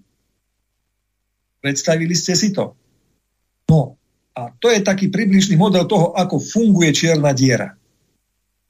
Na jednej strane priťahuje hmotu, ale na, na druhej strane odpudzuje informácie, vy, vyvrhuje, vypudzuje informácie s nej. Dobre. Čierna diera ešte, ešte, ak môžem, Do, troška k tomu. Dokončí, ale e, máme tu jednu takú celkom zaujímavú otázku od poslucháča Štefana, tak e, neviem, e, či ju prečítať, alebo... Dobre, dobre môžem... prečítaj otázku. Mám, potom... chcel by som sa spýtať vášho hostia Ivana na princíp, na akom funguje Bermudský trojuholník. Podľa toho, čo hovoril, tak mi to pripomína čiernu dieru, kde miznú lietadla lode a nefungujú navigačné prístroje za určitých okolností. Čo takúto čiernu dieru, alebo povedzme, ten paranormálny jav v Bermudskom trojuholníku podľa vášho hostia ovplyvňuje? Ďakujem za odpoveď poslucháč Štefan. Ďakujem za otázku. Ja by som skúsil dokončiť ešte to, čo, čo mám pripravené, černé diere, lebo čiastočne tam možno bude odpoveď a keď tak sa potom k tomu vrátim k tej odpovedi. Dobre. Čiže my si predstavíme, že čierna diera, pardon, čierna diera má sférický guľovitý tvar. A počas toho, keď je z hmoty táto informácia vybudzovaná, kedy sa tie informačné tehly otrhávajú od tej premieňanej hmoty, niektoré sa oddelujú jednotlivé, jednotlivo a niektoré Niektorá ich čas sa oddeluje po tých skupinkách alebo klastroch, ktoré sú ešte viditeľné. Prepačte. Tieto klastre sa stávajú objektmi s krátkou dobou existencie. Majú hmotnosť menej ako 1 gram a vo forme žiarenia vychádzajú bezprostredne z pozadia tzv. ako keby pólov tejto sféry. Pričom ten samotný pojem póly u, u tejto čiernej diery je relatívny, pretože tu hrá rolu pozícia pozorovateľa, ako aj z hluku premieňanej hmoty voči tejto sfére. Čiže niekde je to viditeľné, niekde neviditeľné. Ten, tie póly z rôznych uhlov pohľadu sa môžu javiť inde. Paradoxné je, že informačné tehly sa tu súčasne nachádzajú v dvoch stavoch, aj v energetickom, aj v materiálnom. Čiže vo forme zhlukov týchto informačných tehál, kedy ešte tvoria materiálne častice. Čiže to znamená, že oni akoby nie sú, ale akoby aj sú jednotlivé informačné tehly nemajú žiadnu hmotnosť. Ale práve informácia vytvára skrze ich spojenie hmotu s jej hmotnosťou, takisto priestor, gravitáciu aj čas. No a hmota sa na rozdiel od súčasných vedeckých predstav nikdy nemôže podrobiť úplnému gravitačnému kolapsu. To je k tomu veľkému tresku. Pretože ani nemôže vzniknúť nekonečne hustý bod, z ktorého ako keby ďalším tým veľkým treskom opäť vznikne nový vesmír. Hmota sa skladá z informačných tehál. Tie sú nezničiteľné. Nedajú sa zničiť ani zmeniť. Ich množstvo vo vesmíre je stabilné a nemenné. Aj čierna diera má nulovú hmotnosť. Ako objekt z, nemateriálneho sveta jednoducho vytvára podmienky alebo silu, vedľa ktorej dochádza k tomu základnému deju, teda dalo by sa povedať, takej utilizácii nepotrebnej hmoty. Je to podobné ako guma na gumovanie, ktorá z papiera odstraňuje proste kresby, nákresy a tak ďalej, nápisy. A hmota sama zmizne bez toho, aby sa dostala do samotnej čiernej diery. A od čoho závisí veľkosť čiernej diery? No od množstva tej akože patologickej hmoty, ktorú vlastne ináč ani sa asi nedá označiť, škodlivej patologickej hmoty, ktorá má byť v tej danej časti vesmíru zničená. Čierna diera môže byť teda akokoľvek veľa, veľká, alebo teda akokoľvek malá. No, takže toto k téme černých dier a ak sa vrátim k tej otázke nášho diváka, myslím, že Štefan, Áno. O, Bermud, o Bermudskom trojuholníku, no ak, ak teda si toto Štefan dopočul, tak asi je zrejme, že Bermudský trojuholník nie je a nemôže byť žiadnou čiernou dierou. Pretože tam by nemizli len lode a lietadla, ale tam by mizla aj voda a tam by mizlo aj, aj morské dno, hej, keď to tak veľmi zjednoduším. Takže je to fenomén pre dnešnú vedu zatiaľ záhadný, ale ak sa ľudia hlbšie zahobia do prapôvodnej fyziky, tak aj tento fenomén, nebude to, nebude to nejaký mimoriadne dôležitý alebo závažný fenomén, ale príde sa na kobylku aj jemu. Zatiaľ toľko. Ešte, ešte by Kamil chcel niečo o fotónoch porozprávať, tak dajme čas aj jemu. A nech sa páči, Kamila, môžeš pokračovať. Ďakujem za slovo. Najprv, ak e, chceme pojednávať o častici fotón, tak si vysvetlíme, čo je svetlo. E, vieme, že na to, aby človek uvidel aspoň niečo okolo seba, je potrebné svetlo. Presnejšie povedané elektromagnetické žiarenie, ktoré je vnímané ľudským okom. To sú vlastne elektromagnetické vlny s dĺžkou od 380 do 760 nanometrov. Svetlom sme si zvykli nazývať e, viditeľný úsek spektra elektromagnetického žiarenia, práve, práve vďaka ktorému pozorujeme náš okolitý materiálny svet. Je to prúd čas, čiastočiek svetla fotónov, pohybujúcich sa od zdroja elektromagnetického žiarenia v rozsahu, ktorý vníma ľudské oko. Um, práve tento prúd, od, održajúci sa od povrchu objektov, zachytávajú naše oči. Častice svetla fotóny, pohybujúce sa obrovskou rýchlosťou od zdroja svetla, e, dopadajú na povrch objektov či predmetov, održajúca od nich následne sa dostávajú do oka. Prechádzajúce šošovku oka, kde sa presmerujú a sústredujú na sietnici vystrelajúcej očné pozadie. Tu sa fotóny menia na elektrické signály a odozdávajú sa neurónmi do zrakového centra v záhlavnej časti mozgu, v ktorom aj dochádza k vnímaniu zrakovej informácie. To je z krátkosti, ako vnímame svetlo. Teraz si môžeme povedať, čo je to fotón.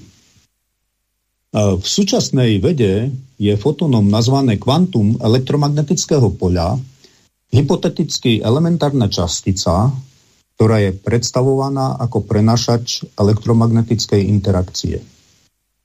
Hoci fakticky sa pod súčasným názvom fotom rozumie len pozorovateľný proces, teda to sú najmenšie dávky zväzky svetla, tvoriace vlny elektromagnetického žiarenia, vrátanie viditeľného svetla, radiových vln, rentgenových lúčov, laserových impulzov a tak ďalej. E,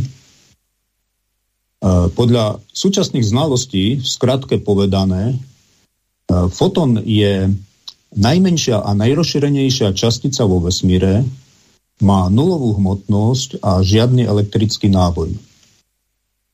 A nepozerajúc sa na bohatý, nazhromaždený experimentálny materiál, pre oficiálnu vedu fotón dodnes zostáva záhadnou elementárnou časticou.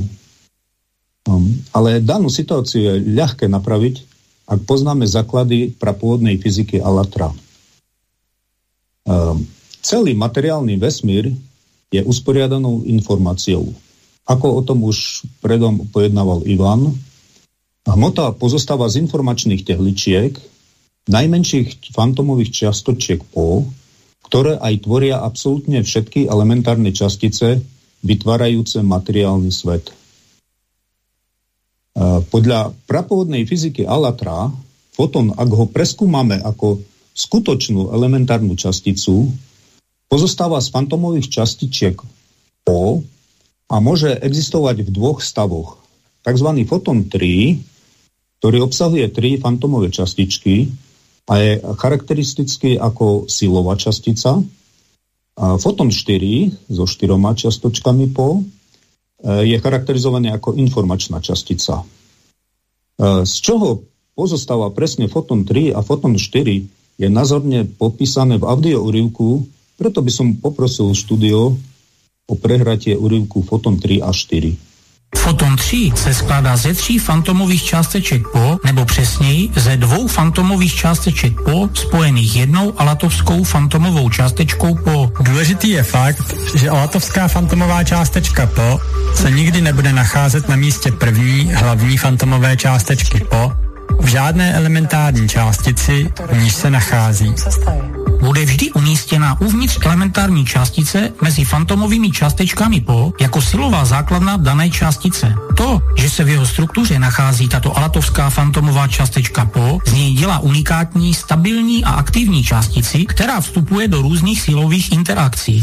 Foton 3 může být přeměněn na foton 4 a foton 4 zase přejít do stavu fotonu 3. Foton 4 se skládá ze čtyř fantomových částeček po unikátní hlavní fantomové částečky po, cizí hlavní fantomové částečky po, informační částečky, alatovské fantomové částečky po a koncové fantomové částečky po. Právě přítomnost cizí hlavní fantomové částečky Po ve struktuře fotonu 4 jej dělá informačně plným, to je nositelem informace o této cizí elementární částici. Obecně platí, že pokud je takových fotonů mnoho, obsahují informace o konkrétním předmětu, objektu, jevu a tak dále. Foton existuje v tomto stavu, foton 4, do té doby, než opět vzniknou podobné podmínky v ezoosmické buňce, ve kterých se daný foton osvobodí od cizí hlavní fantomové částečky po, to jest dochází k procesu odhození informace. Přičem se hlavní fantomová částečka po fotonu znovu otáčí a díky alatovské fantomové částečce po dochází k odhození cizí hlavní fantomové částečky po do vlastního septonového pole protijdoucí hlavní fantomové částečky po elementární částice. Samotný foton, transformovaný do stavu fotonu 3, opouští ezosmickou buňku. Osvobozená hlavní fantomová částečka Po předává informaci vlastnímu septonovému poli reálné částečky Po a také hlavní fantomové částečce Po procházející elementární částice a tím obohacuje její vnitřní potenciál novou informací a následně nenávratně mizí v ezosmické membráně. Odhození informační cizí hlavní fantomové částečky Po se foton 4 opět přemění na foton 3. To znamená, přejde do svého původního stavu, ve kterém má velkou variabilitu funkcí. Takže toľko ukážka o týchto časticiach po. Ja pripomeniem dôležitú informáciu. Relácia je kontaktná, telefónne číslo plus 421 910 473 440, ešte raz plus 421 910 473 440 a pokiaľ máte nejaké otázky na pani Táňu Károvu, Jana Káru, Ivana Goča alebo Kamila Palča, tak môžete využiť e, WhatsApp, Telegram, Signál Viber, takisto môžete telefonovať. Kamil, vraciam ti slovo, nech sa páči, môžeš pokračovať ďalej. Áno, ďakujem. E, tak e, ďaká Fotonom 3, ako sme počuli v ukážke, e, je zabezpečený energetický tok a tiež rôzne silové interakcie v materiálnom svete. Ale vďaka Fotonom 4 sa zabezpečuje dodávka informácií o danom energetickom toku, teda účasť v procesoch umožňujúcich napríklad človeku vidieť okolitý svet. E, tiež napríklad tok fotonov 3 zo Slnka spôsobuje tepelné interakcie na Zemi. Ale informácie o Slnku, aj tie, ktoré pozorujeme, zabezpečujú fotóny 4. E, chcem tiež pripomenúť, že väčšina fotonov pozostáva z troch fantómových čiastočiek po, čiže fotonov 3 je mnohonásobne viac ako fotonov 4. Dostaneme sa teraz od takej teórii k tomu, ako človek vidí okolitý svet. Ako bolo spomenuté v audio urivku, popis, ako sa zmení foton 3 na foton 4, ktorý sa skladá zo štyroch fantómových častočiek po, ho robí informačne naplneným, čiže nesie informáciu o danej cudzej elementárnej častici.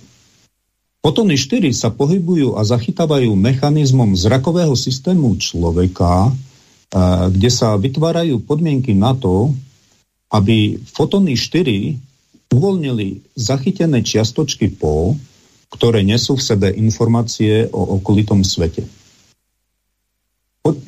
Po, počom sa mechanizmom zrakového systému tieto informácie premeniajú na elektrické signály a odozdávajú sa do po špeciálnych cestách do zrakovej oblasti mozgovej kôry.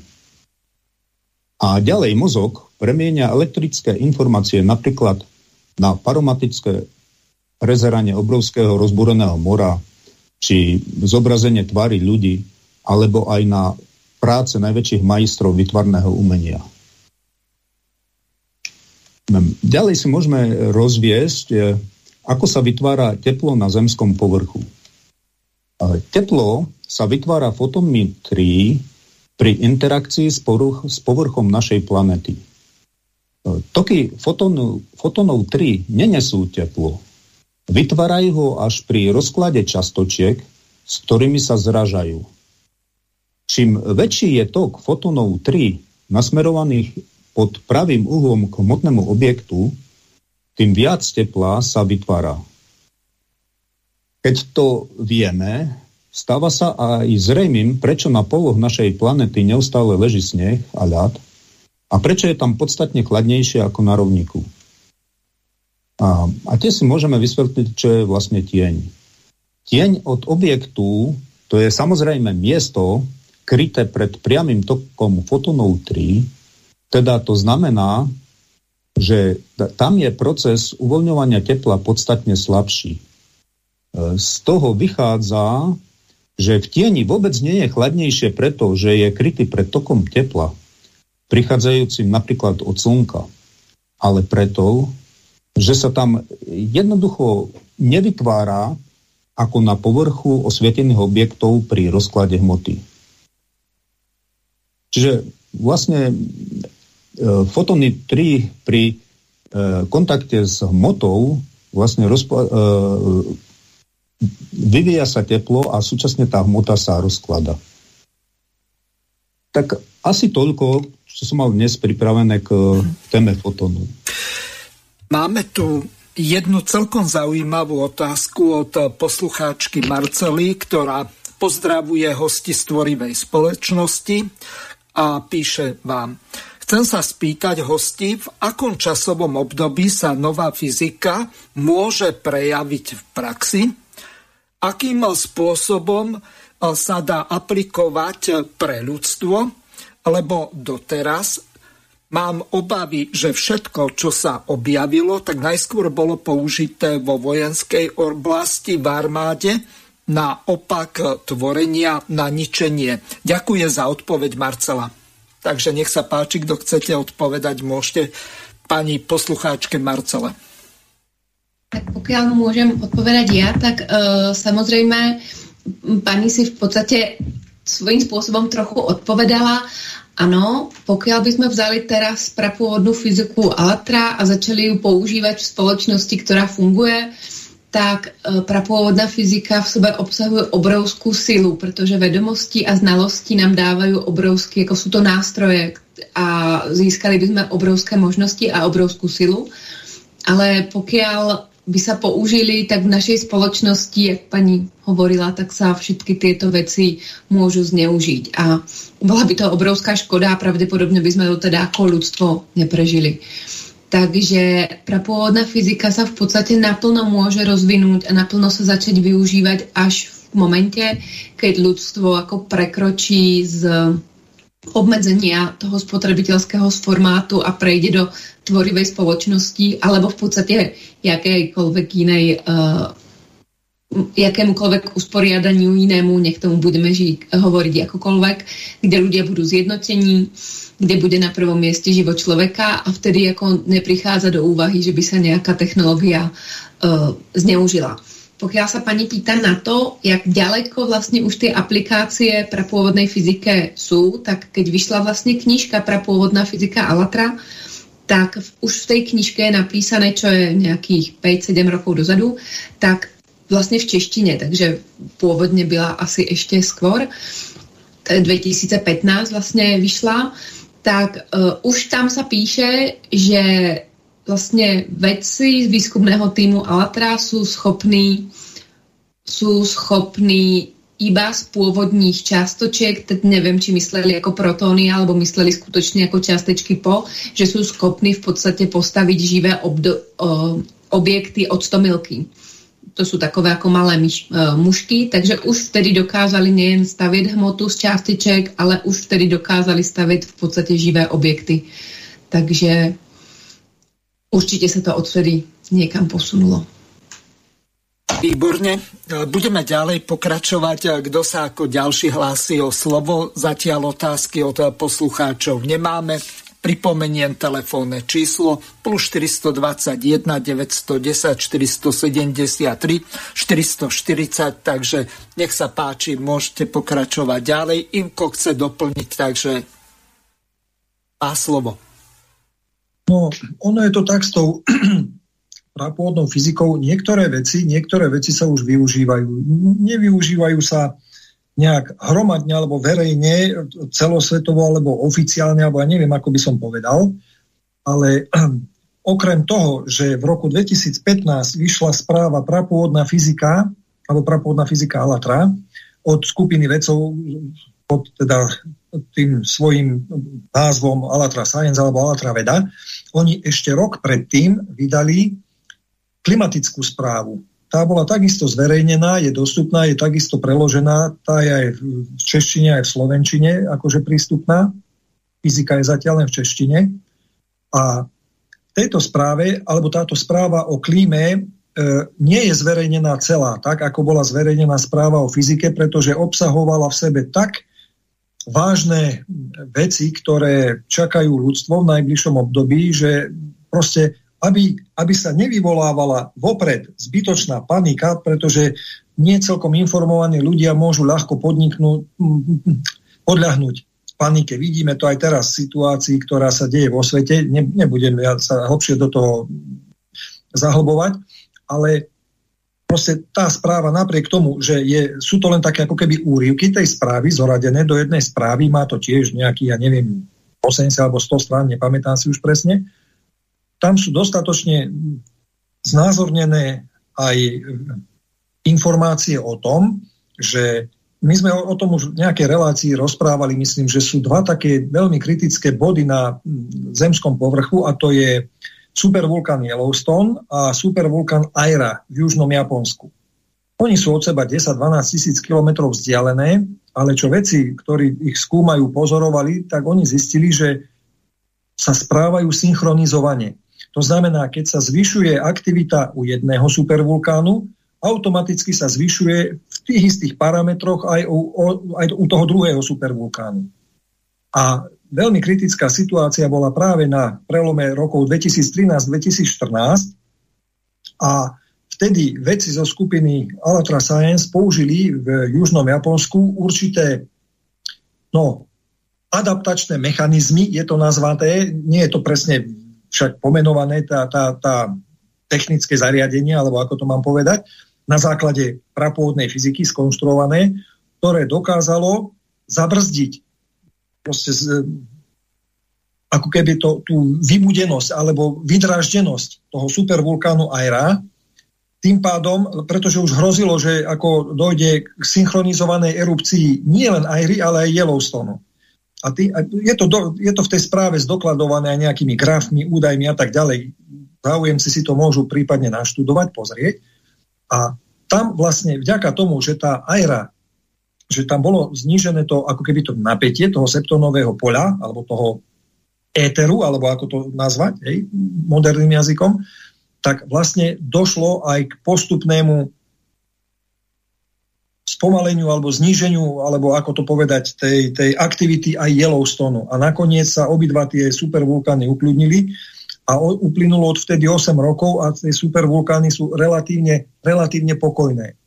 Napriek tomu, že už začiatkom roku 2014 hrozilo to, že ľudstvo bude zmetené z povrchu Zeme, pretože každý jeden z tých supervulkánov sám o sebe je veľmi, veľmi nebezpečný pre obrovskú časť Zeme gule.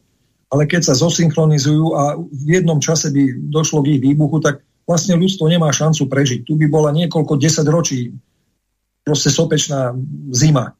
Nesvietilo by slnko, padal by kyslé jedovaté, jedovaté dažde. Samozrejme, veľké oblasti okolo tých supervulkánov by boli totálne zničené obrovskými zemetraseniami, lávou a tak ďalej a tak ďalej. Čiže ono, niektoré tie veci z prapodnej fyziky sa už využívajú. Samozrejme v prospech ľudstva, nie proti ľudstvu, nie na zbranie, ale na, práve na na to, aby ľudia mali šancu dopracovať sa, dožiť sa toho, že nakoniec pochopia, že treba vytvoriť tvorivú spoločnosť, že treba skončo, skoncovať s touto nepodarenou deštrukčnou spotrebiteľskou spoločnosťou a posunúť sa vo svojom vývoji civilizačnom proste o, na, nejaký, na, na nejakú inú úroveň. Takže snad toľko, možno to pani Marcele pomôže.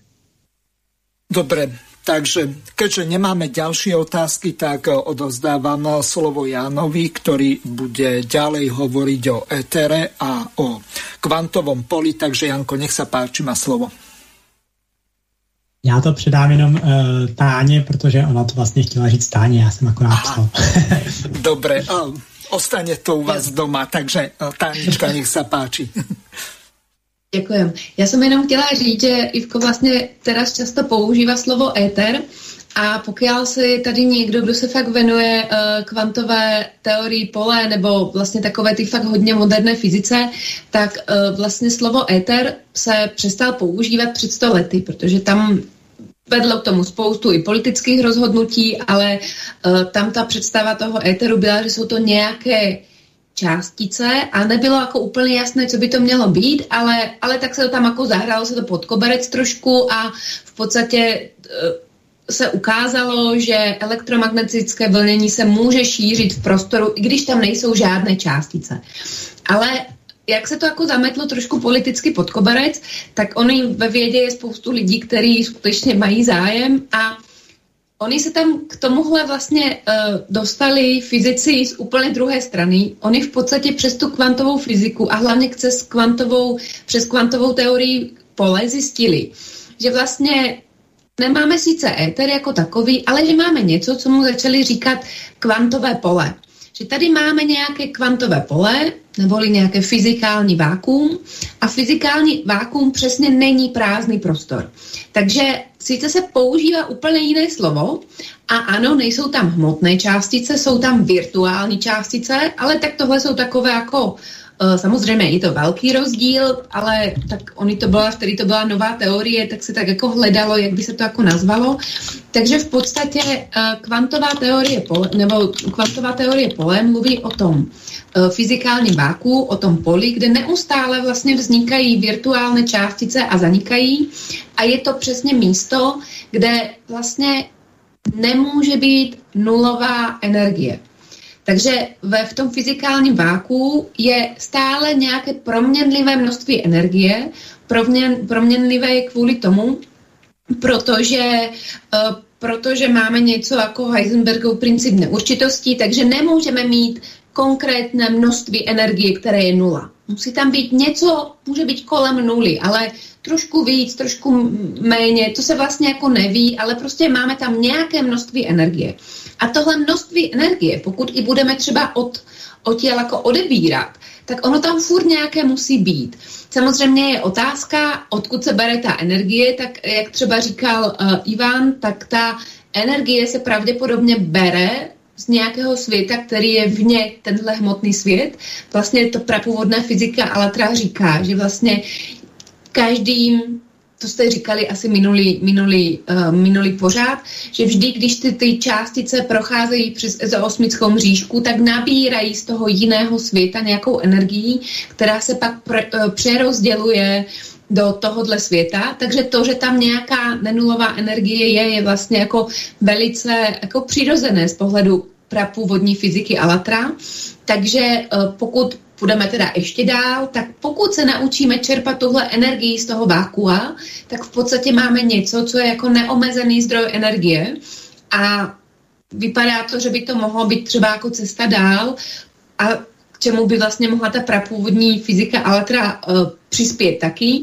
Samozřejmě uh, to je takové hodně sci-fi, ale třeba se říká, že třeba Tesla měl nějaké způsoby, jak dostat tuhle energii a teď existuje spoustu lidí, kteří se tím taky zaobírají takže si myslím, že možná to není tak daleko, ale samozřejmě eh, teoretici proti tomu hrozně byli, protože kde brát tu energii? Tak eh, pokud budeme tuhle energii brát z vákua, ona se tomu můžete si to najít třeba i pod heslem energie nulového bodu, Zero Point Energy, takže eh, si myslím, že je to hodně zajímavé téma, o kterém by se dalo mluvit prostě hodiny a hodiny, takže jenom takový, jako koho by to zaujímalo, určitě se k tomu dostane.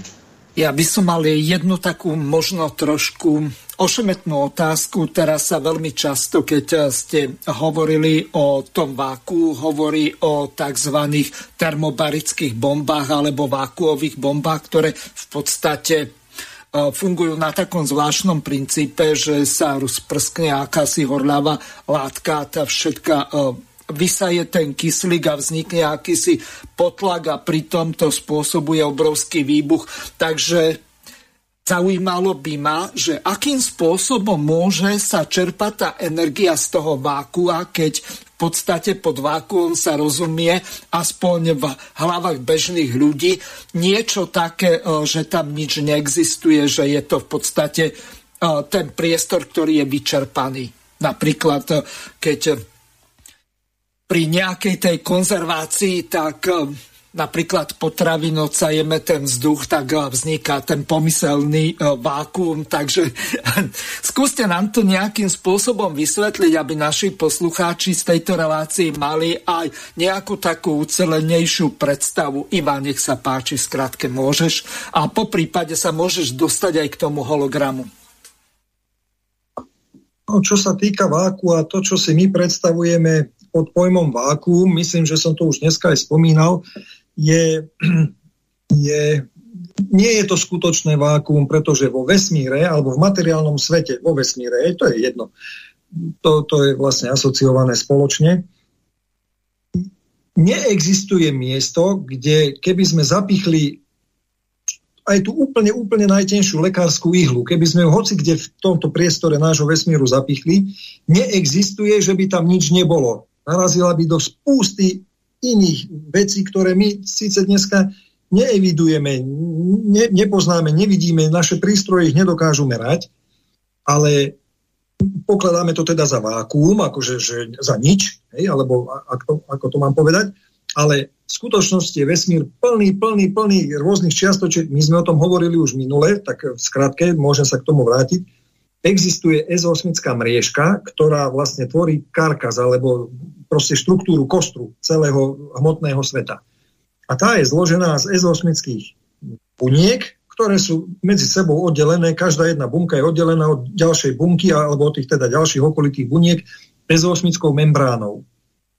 A v týchto ezosmických bunkách, v každej jednej tej bunke ktorých je stále rovnako veľa. Od vzniku vesmíru do jeho zániku je stále rovnako veľa tých ezosmických buniek a v každej z nich sa nachádza jedna stacionárna čiastočka po. V strede každej tej ezosmickej bunky sa nachádza stacionárna nehybná čiastočka po. Ak si spomínam, ja som to minule hovoril, že aj keď dôjde v makrosvete ako keby k jadrovej explózii, tak na úrovni ezosmickej mriežky vôbec nič sa nedeje. Stacionárnu čiastočku ani výbuch supernový nepohne z miesta. To je, to je tak pevné, pevne stvorená.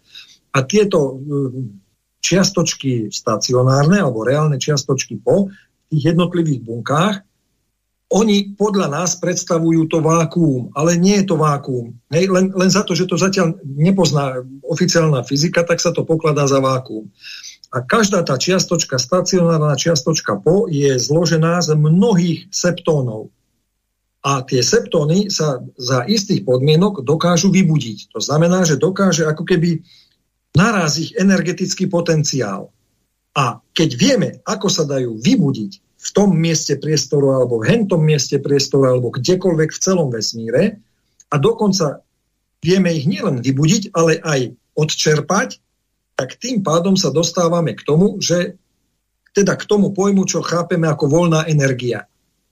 Na voľnú energiu nepotrebujeme dróty, nepotrebujeme proste žiadne dynama alebo nie, niečo také. Áno, nejakým spôsobom potrebujeme niekde vybudiť tú, to septonové pole v rámci ezosmickej mriežky na tom mieste, kde potrebujeme teda tú energiu a potrebujeme ho vedieť očerpať.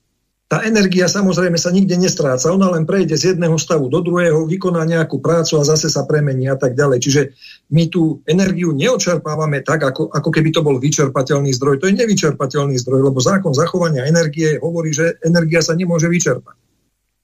Takže čo sa týka toho vákua, tak asi toľko. A tam, sa, tam v tom váku je vlastne kľúč k tomu, ako sa dostať k voľnej energii. Samozrejme, môže, na začiatku budeme mať pravdepodobne ako ľudstvo, ak teda prežijeme to kritické obdobie a vyvinieme sa ďalej, navzájom sa nevyzabíjame a tak ďalej, tak na začiatku možno tá, budeme vedieť iba tak troška vybudiť to pole a troška ho čerpať. Potom budeme postupne zlepšovať tú, tú svoju kapacitu vedeckú alebo poznania sveta a budeme lepšie vedieť vybudiť to pole alebo vo väčšej mierke a viac voľnej energie získavať a tak ďalej a tak ďalej. Ale to už je otázka budúcnosti.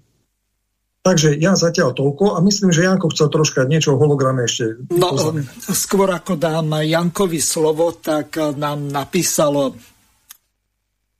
jeden poslucháč, ktorý sa predstavil ako Jaro otázku. Zdravím vás, mám otázočku. Podľa toho, čo rozprával Ivan o informáciách a spájaní o čiernych dierach, tak mi to vychádza, že tento vesmír je naozaj niečo ako Matrixom, nejakým naprogramovaným svetom. Ale ak je program, tak musí byť aj ten, kto ho akoby napíše. Čo na to hovoríte? Pýta sa Jaro. Kto napísal ten program, ak to nenazveme, že rovno, že to bol Boh? No, neviem. No, Môžem, môžem ja, keď e, kolegovia sú ticho, tak skúsim ja odpovedať. Takto, my by sme my hovoríme, alebo teda prapôvodná fyzika hovorí, že existuje svet nemateriálny a materiálny. V nemateriálnom svete vznikajú zámery, nazvime to tak, vznikajú zámery, vznikajú, na základe tých zámerov vznikne nejaká informácia, ktorá potom zapríčinuje vznik energií, ktoré, rôznych energií, ktoré potom spôsobujú vzniku hmoty. He, ono je to taký proces, má to niekoľko, akože má to niekoľko krokov. Nie je to len, že informácia a hneď hmota. Ako, je to nejaká postupnosť, nejaký technologický postup, hej, zjednodušene, keď to povieme.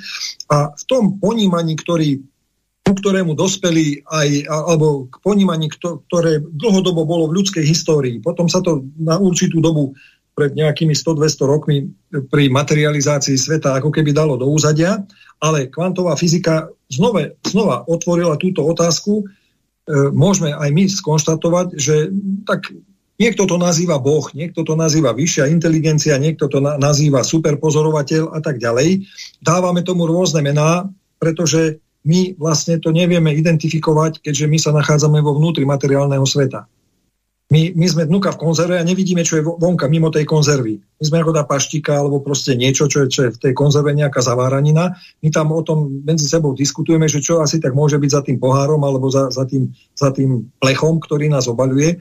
Ale zatiaľ sú to len také dohady. Ale všetko speje k tomu, že, a hovorí to teda nakoniec aj prapôvodná fyzika, všetko speje k tomu, že áno, existuje niečo, čo je mimo hmotného sveta a to niečo má zámer, má vôľu, má silu, disponuje informáciami a môže vytvárať hmotné svety, alebo ich meniť, alebo ich zanikať a tak ďalej.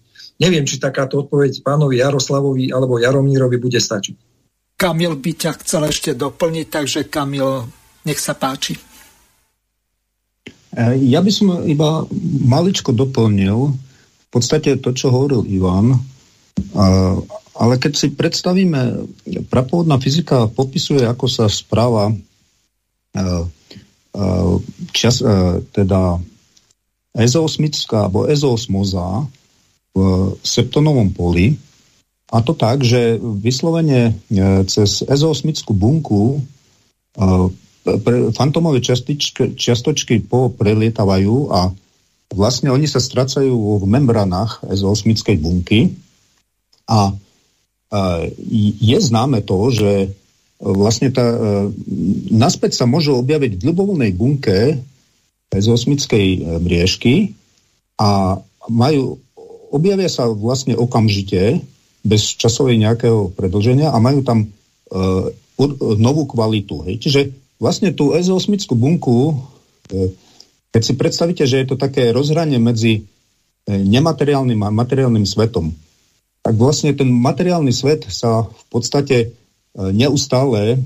ako keby, ako keby mení. Hej. Uh, čiže um, ten programátor, vlastne on funguje online, hej. Uh, tak, tak si to predstavujem ja. Hej. Čiže tak, takéto malé doplnenie Ivana. E, do konca relácie máme už len 7 minút, tak e, by som vás poprosil o nejaké také e, záverečné zhrnutie posolstvo. Ešte rád by som prehral tú propagačnú, informačnú vec týkajúcu sa tvorivej spoločnosti a potom budete mať záverečné slovo. Tvorivá spoločnosť je projekt celého ľudstva, ktorý poskytuje príležitosť priviesť našu civilizáciu v čo najkračom čase mierovou cestou na nový stupeň evolučného rozvoja. Hlavný cieľ projektu je vybudovať tvorivú spoločnosť v celosvetovom meradle, v ktorej je život človeka najvyššou hodnotou. Všetky informácie o projekte Tvorivá spoločnosť si môžete pozrieť na stránke www.tvoriváspoločnosť.sk Ak vás projekt zaujal a chcete sa pridať, na stránke Tvorivá spoločnosť v pravom hornom rohu nájdete červené tlačítko, ktoré vás privedie k otázke. Ako by ste sa chceli zapojiť?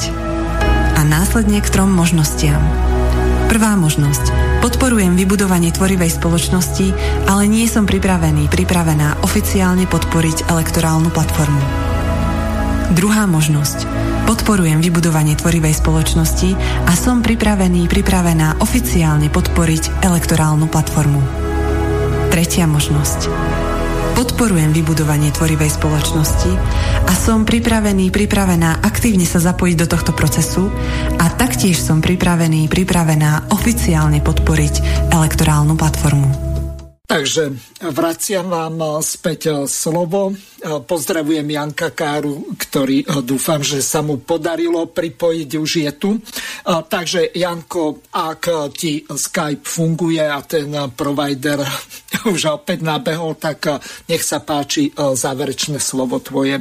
Skúste si to rozdvrhnúť tak zhruba po minúte a pozdravte poslucháčov a rozlúčte sa s nimi, lebo času máme málo. Nech sa páči, Janko, ideš.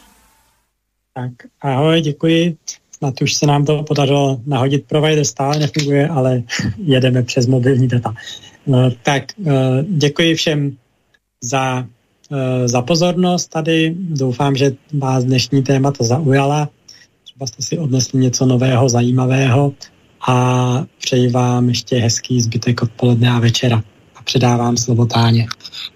Eh, tak já bych chtěla taky všem poděkovat za pozornost. Myslím si, že tohle jsou hodně zajímavá témata, jsou to věci, které my můžeme tak jako naťuknout a pokud někoho zajímají, tak se dají najít. Uh, existuje ten pořád prapůvodní fyzika Alatra, ale je i spoustu dalších vědeckých informací. Tak já vám všem moc děkuji a přeposílám slovo dál.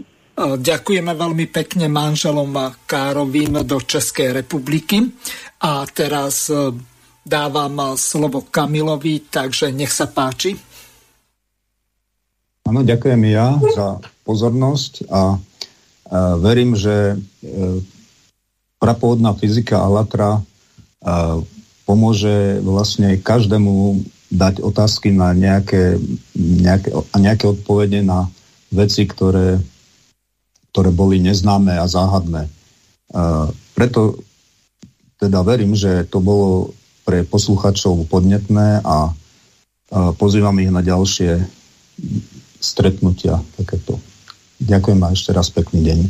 Ja tiež ďakujem Kamilovi a odovzdávam slovo Ivanovi, ktorý bude mať záverečné slovo a rozlúči sa s našimi poslucháčmi a ich ešte potom pozvem na ďalšie relácie, ktoré budeme mať v Slobodnom vysielači. Takže Ivko, nech sa páči.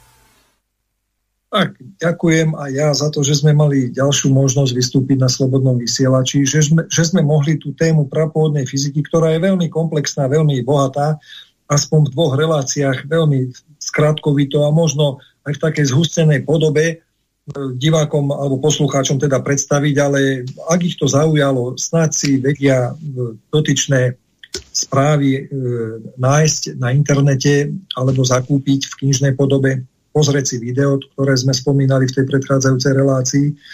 Takže pôvodná fyzika ponúka ľudstvu naozaj to, že jednak východisko z toho, aby sme dokázali zvládnuť energeticky v prvom rade a technologicky tú krízu, ktorá prichádza zvonka na našu planetu a zároveň, aby sme obrovsky využili všetok potenciál tejto novej fyziky na, totálne, na totálnu zmenu kvality ľudského života. My sme mali k tomu celý rad relácií, kde sa preberali výhody, možnosti a tak ďalej to je tiež veľmi zaujímavé. Možno poslucháči na to niekde narazia, boli to tzv. hry profesionálov ohľadne prapôvodnej fyziky.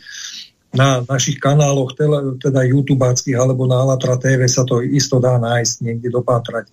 Takže to k tejto téme. Ja by som ešte rád divákov pozval najbližšiu reláciu. Na Slobodnom vysielači budeme mať my, ľudia z tvorivej spoločnosti, myslím 16.4. v sobotu, to by mala byť relácia prípravný výbor referent sobotu večer. Ďakujem všetkým za pozornosť a prajem všetkým pekný deň. Ja tiež ďakujem hostom dnešnej relácie, ktorými boli Táňa a Jan Károvi, Ivan Agoč a Kamil Palčo. Pripomeniem našim poslucháčom, že zajtra od 17.30 budeme pokračovať politickými rozhovormi s Tomášom Tarabom a v sobotu v rámci relácie Permanentný prípravný výbor referent informuje, tak prídu Členovia petičného výboru proti základňam a zmluve DCA Jan Čarnogurský, Miroslav Kolár a Dáša Vajsábelová, takže ja sa s vami lúčim a prajem vám príjemné počúvanie ďalších relácií Slobodného vysielača. Prajem vám krásny a príjemný deň a Pozdravujem všetkých hostí nielen na, na Slovensku, ale aj v Českej republike. Takže majte sa krásne, pekný večer a počúvajte Slobodný vysielač. Do počutia. Vysielací čas dnešnej relácie veľmi rýchlo uplynul, tak sa s vami zo štúdia Banska Bystrica Juh lúči moderátor a zúkar Miroslav Hazucha, ktorý vás touto reláciou sprevádzal. Vážené poslucháčky a poslucháči, budeme veľmi radi, ak nám zachováte nielen priazeň, ale ak nám aj napíšete vaše podnety a návrhy na zlepšenie relácie, lebo bez spätnej väzby nebudeme vedieť relácie zlepšovať, za čo vám opred veľmi pekne ďakujem. Do počutia. Táto relácia vznikla za podpory dobrovoľných príspevkov našich poslucháčov. I ty sa k ním môžeš pridať. Viac informácií nájdeš na www.slobodnyvysielac.sk Ďakujeme.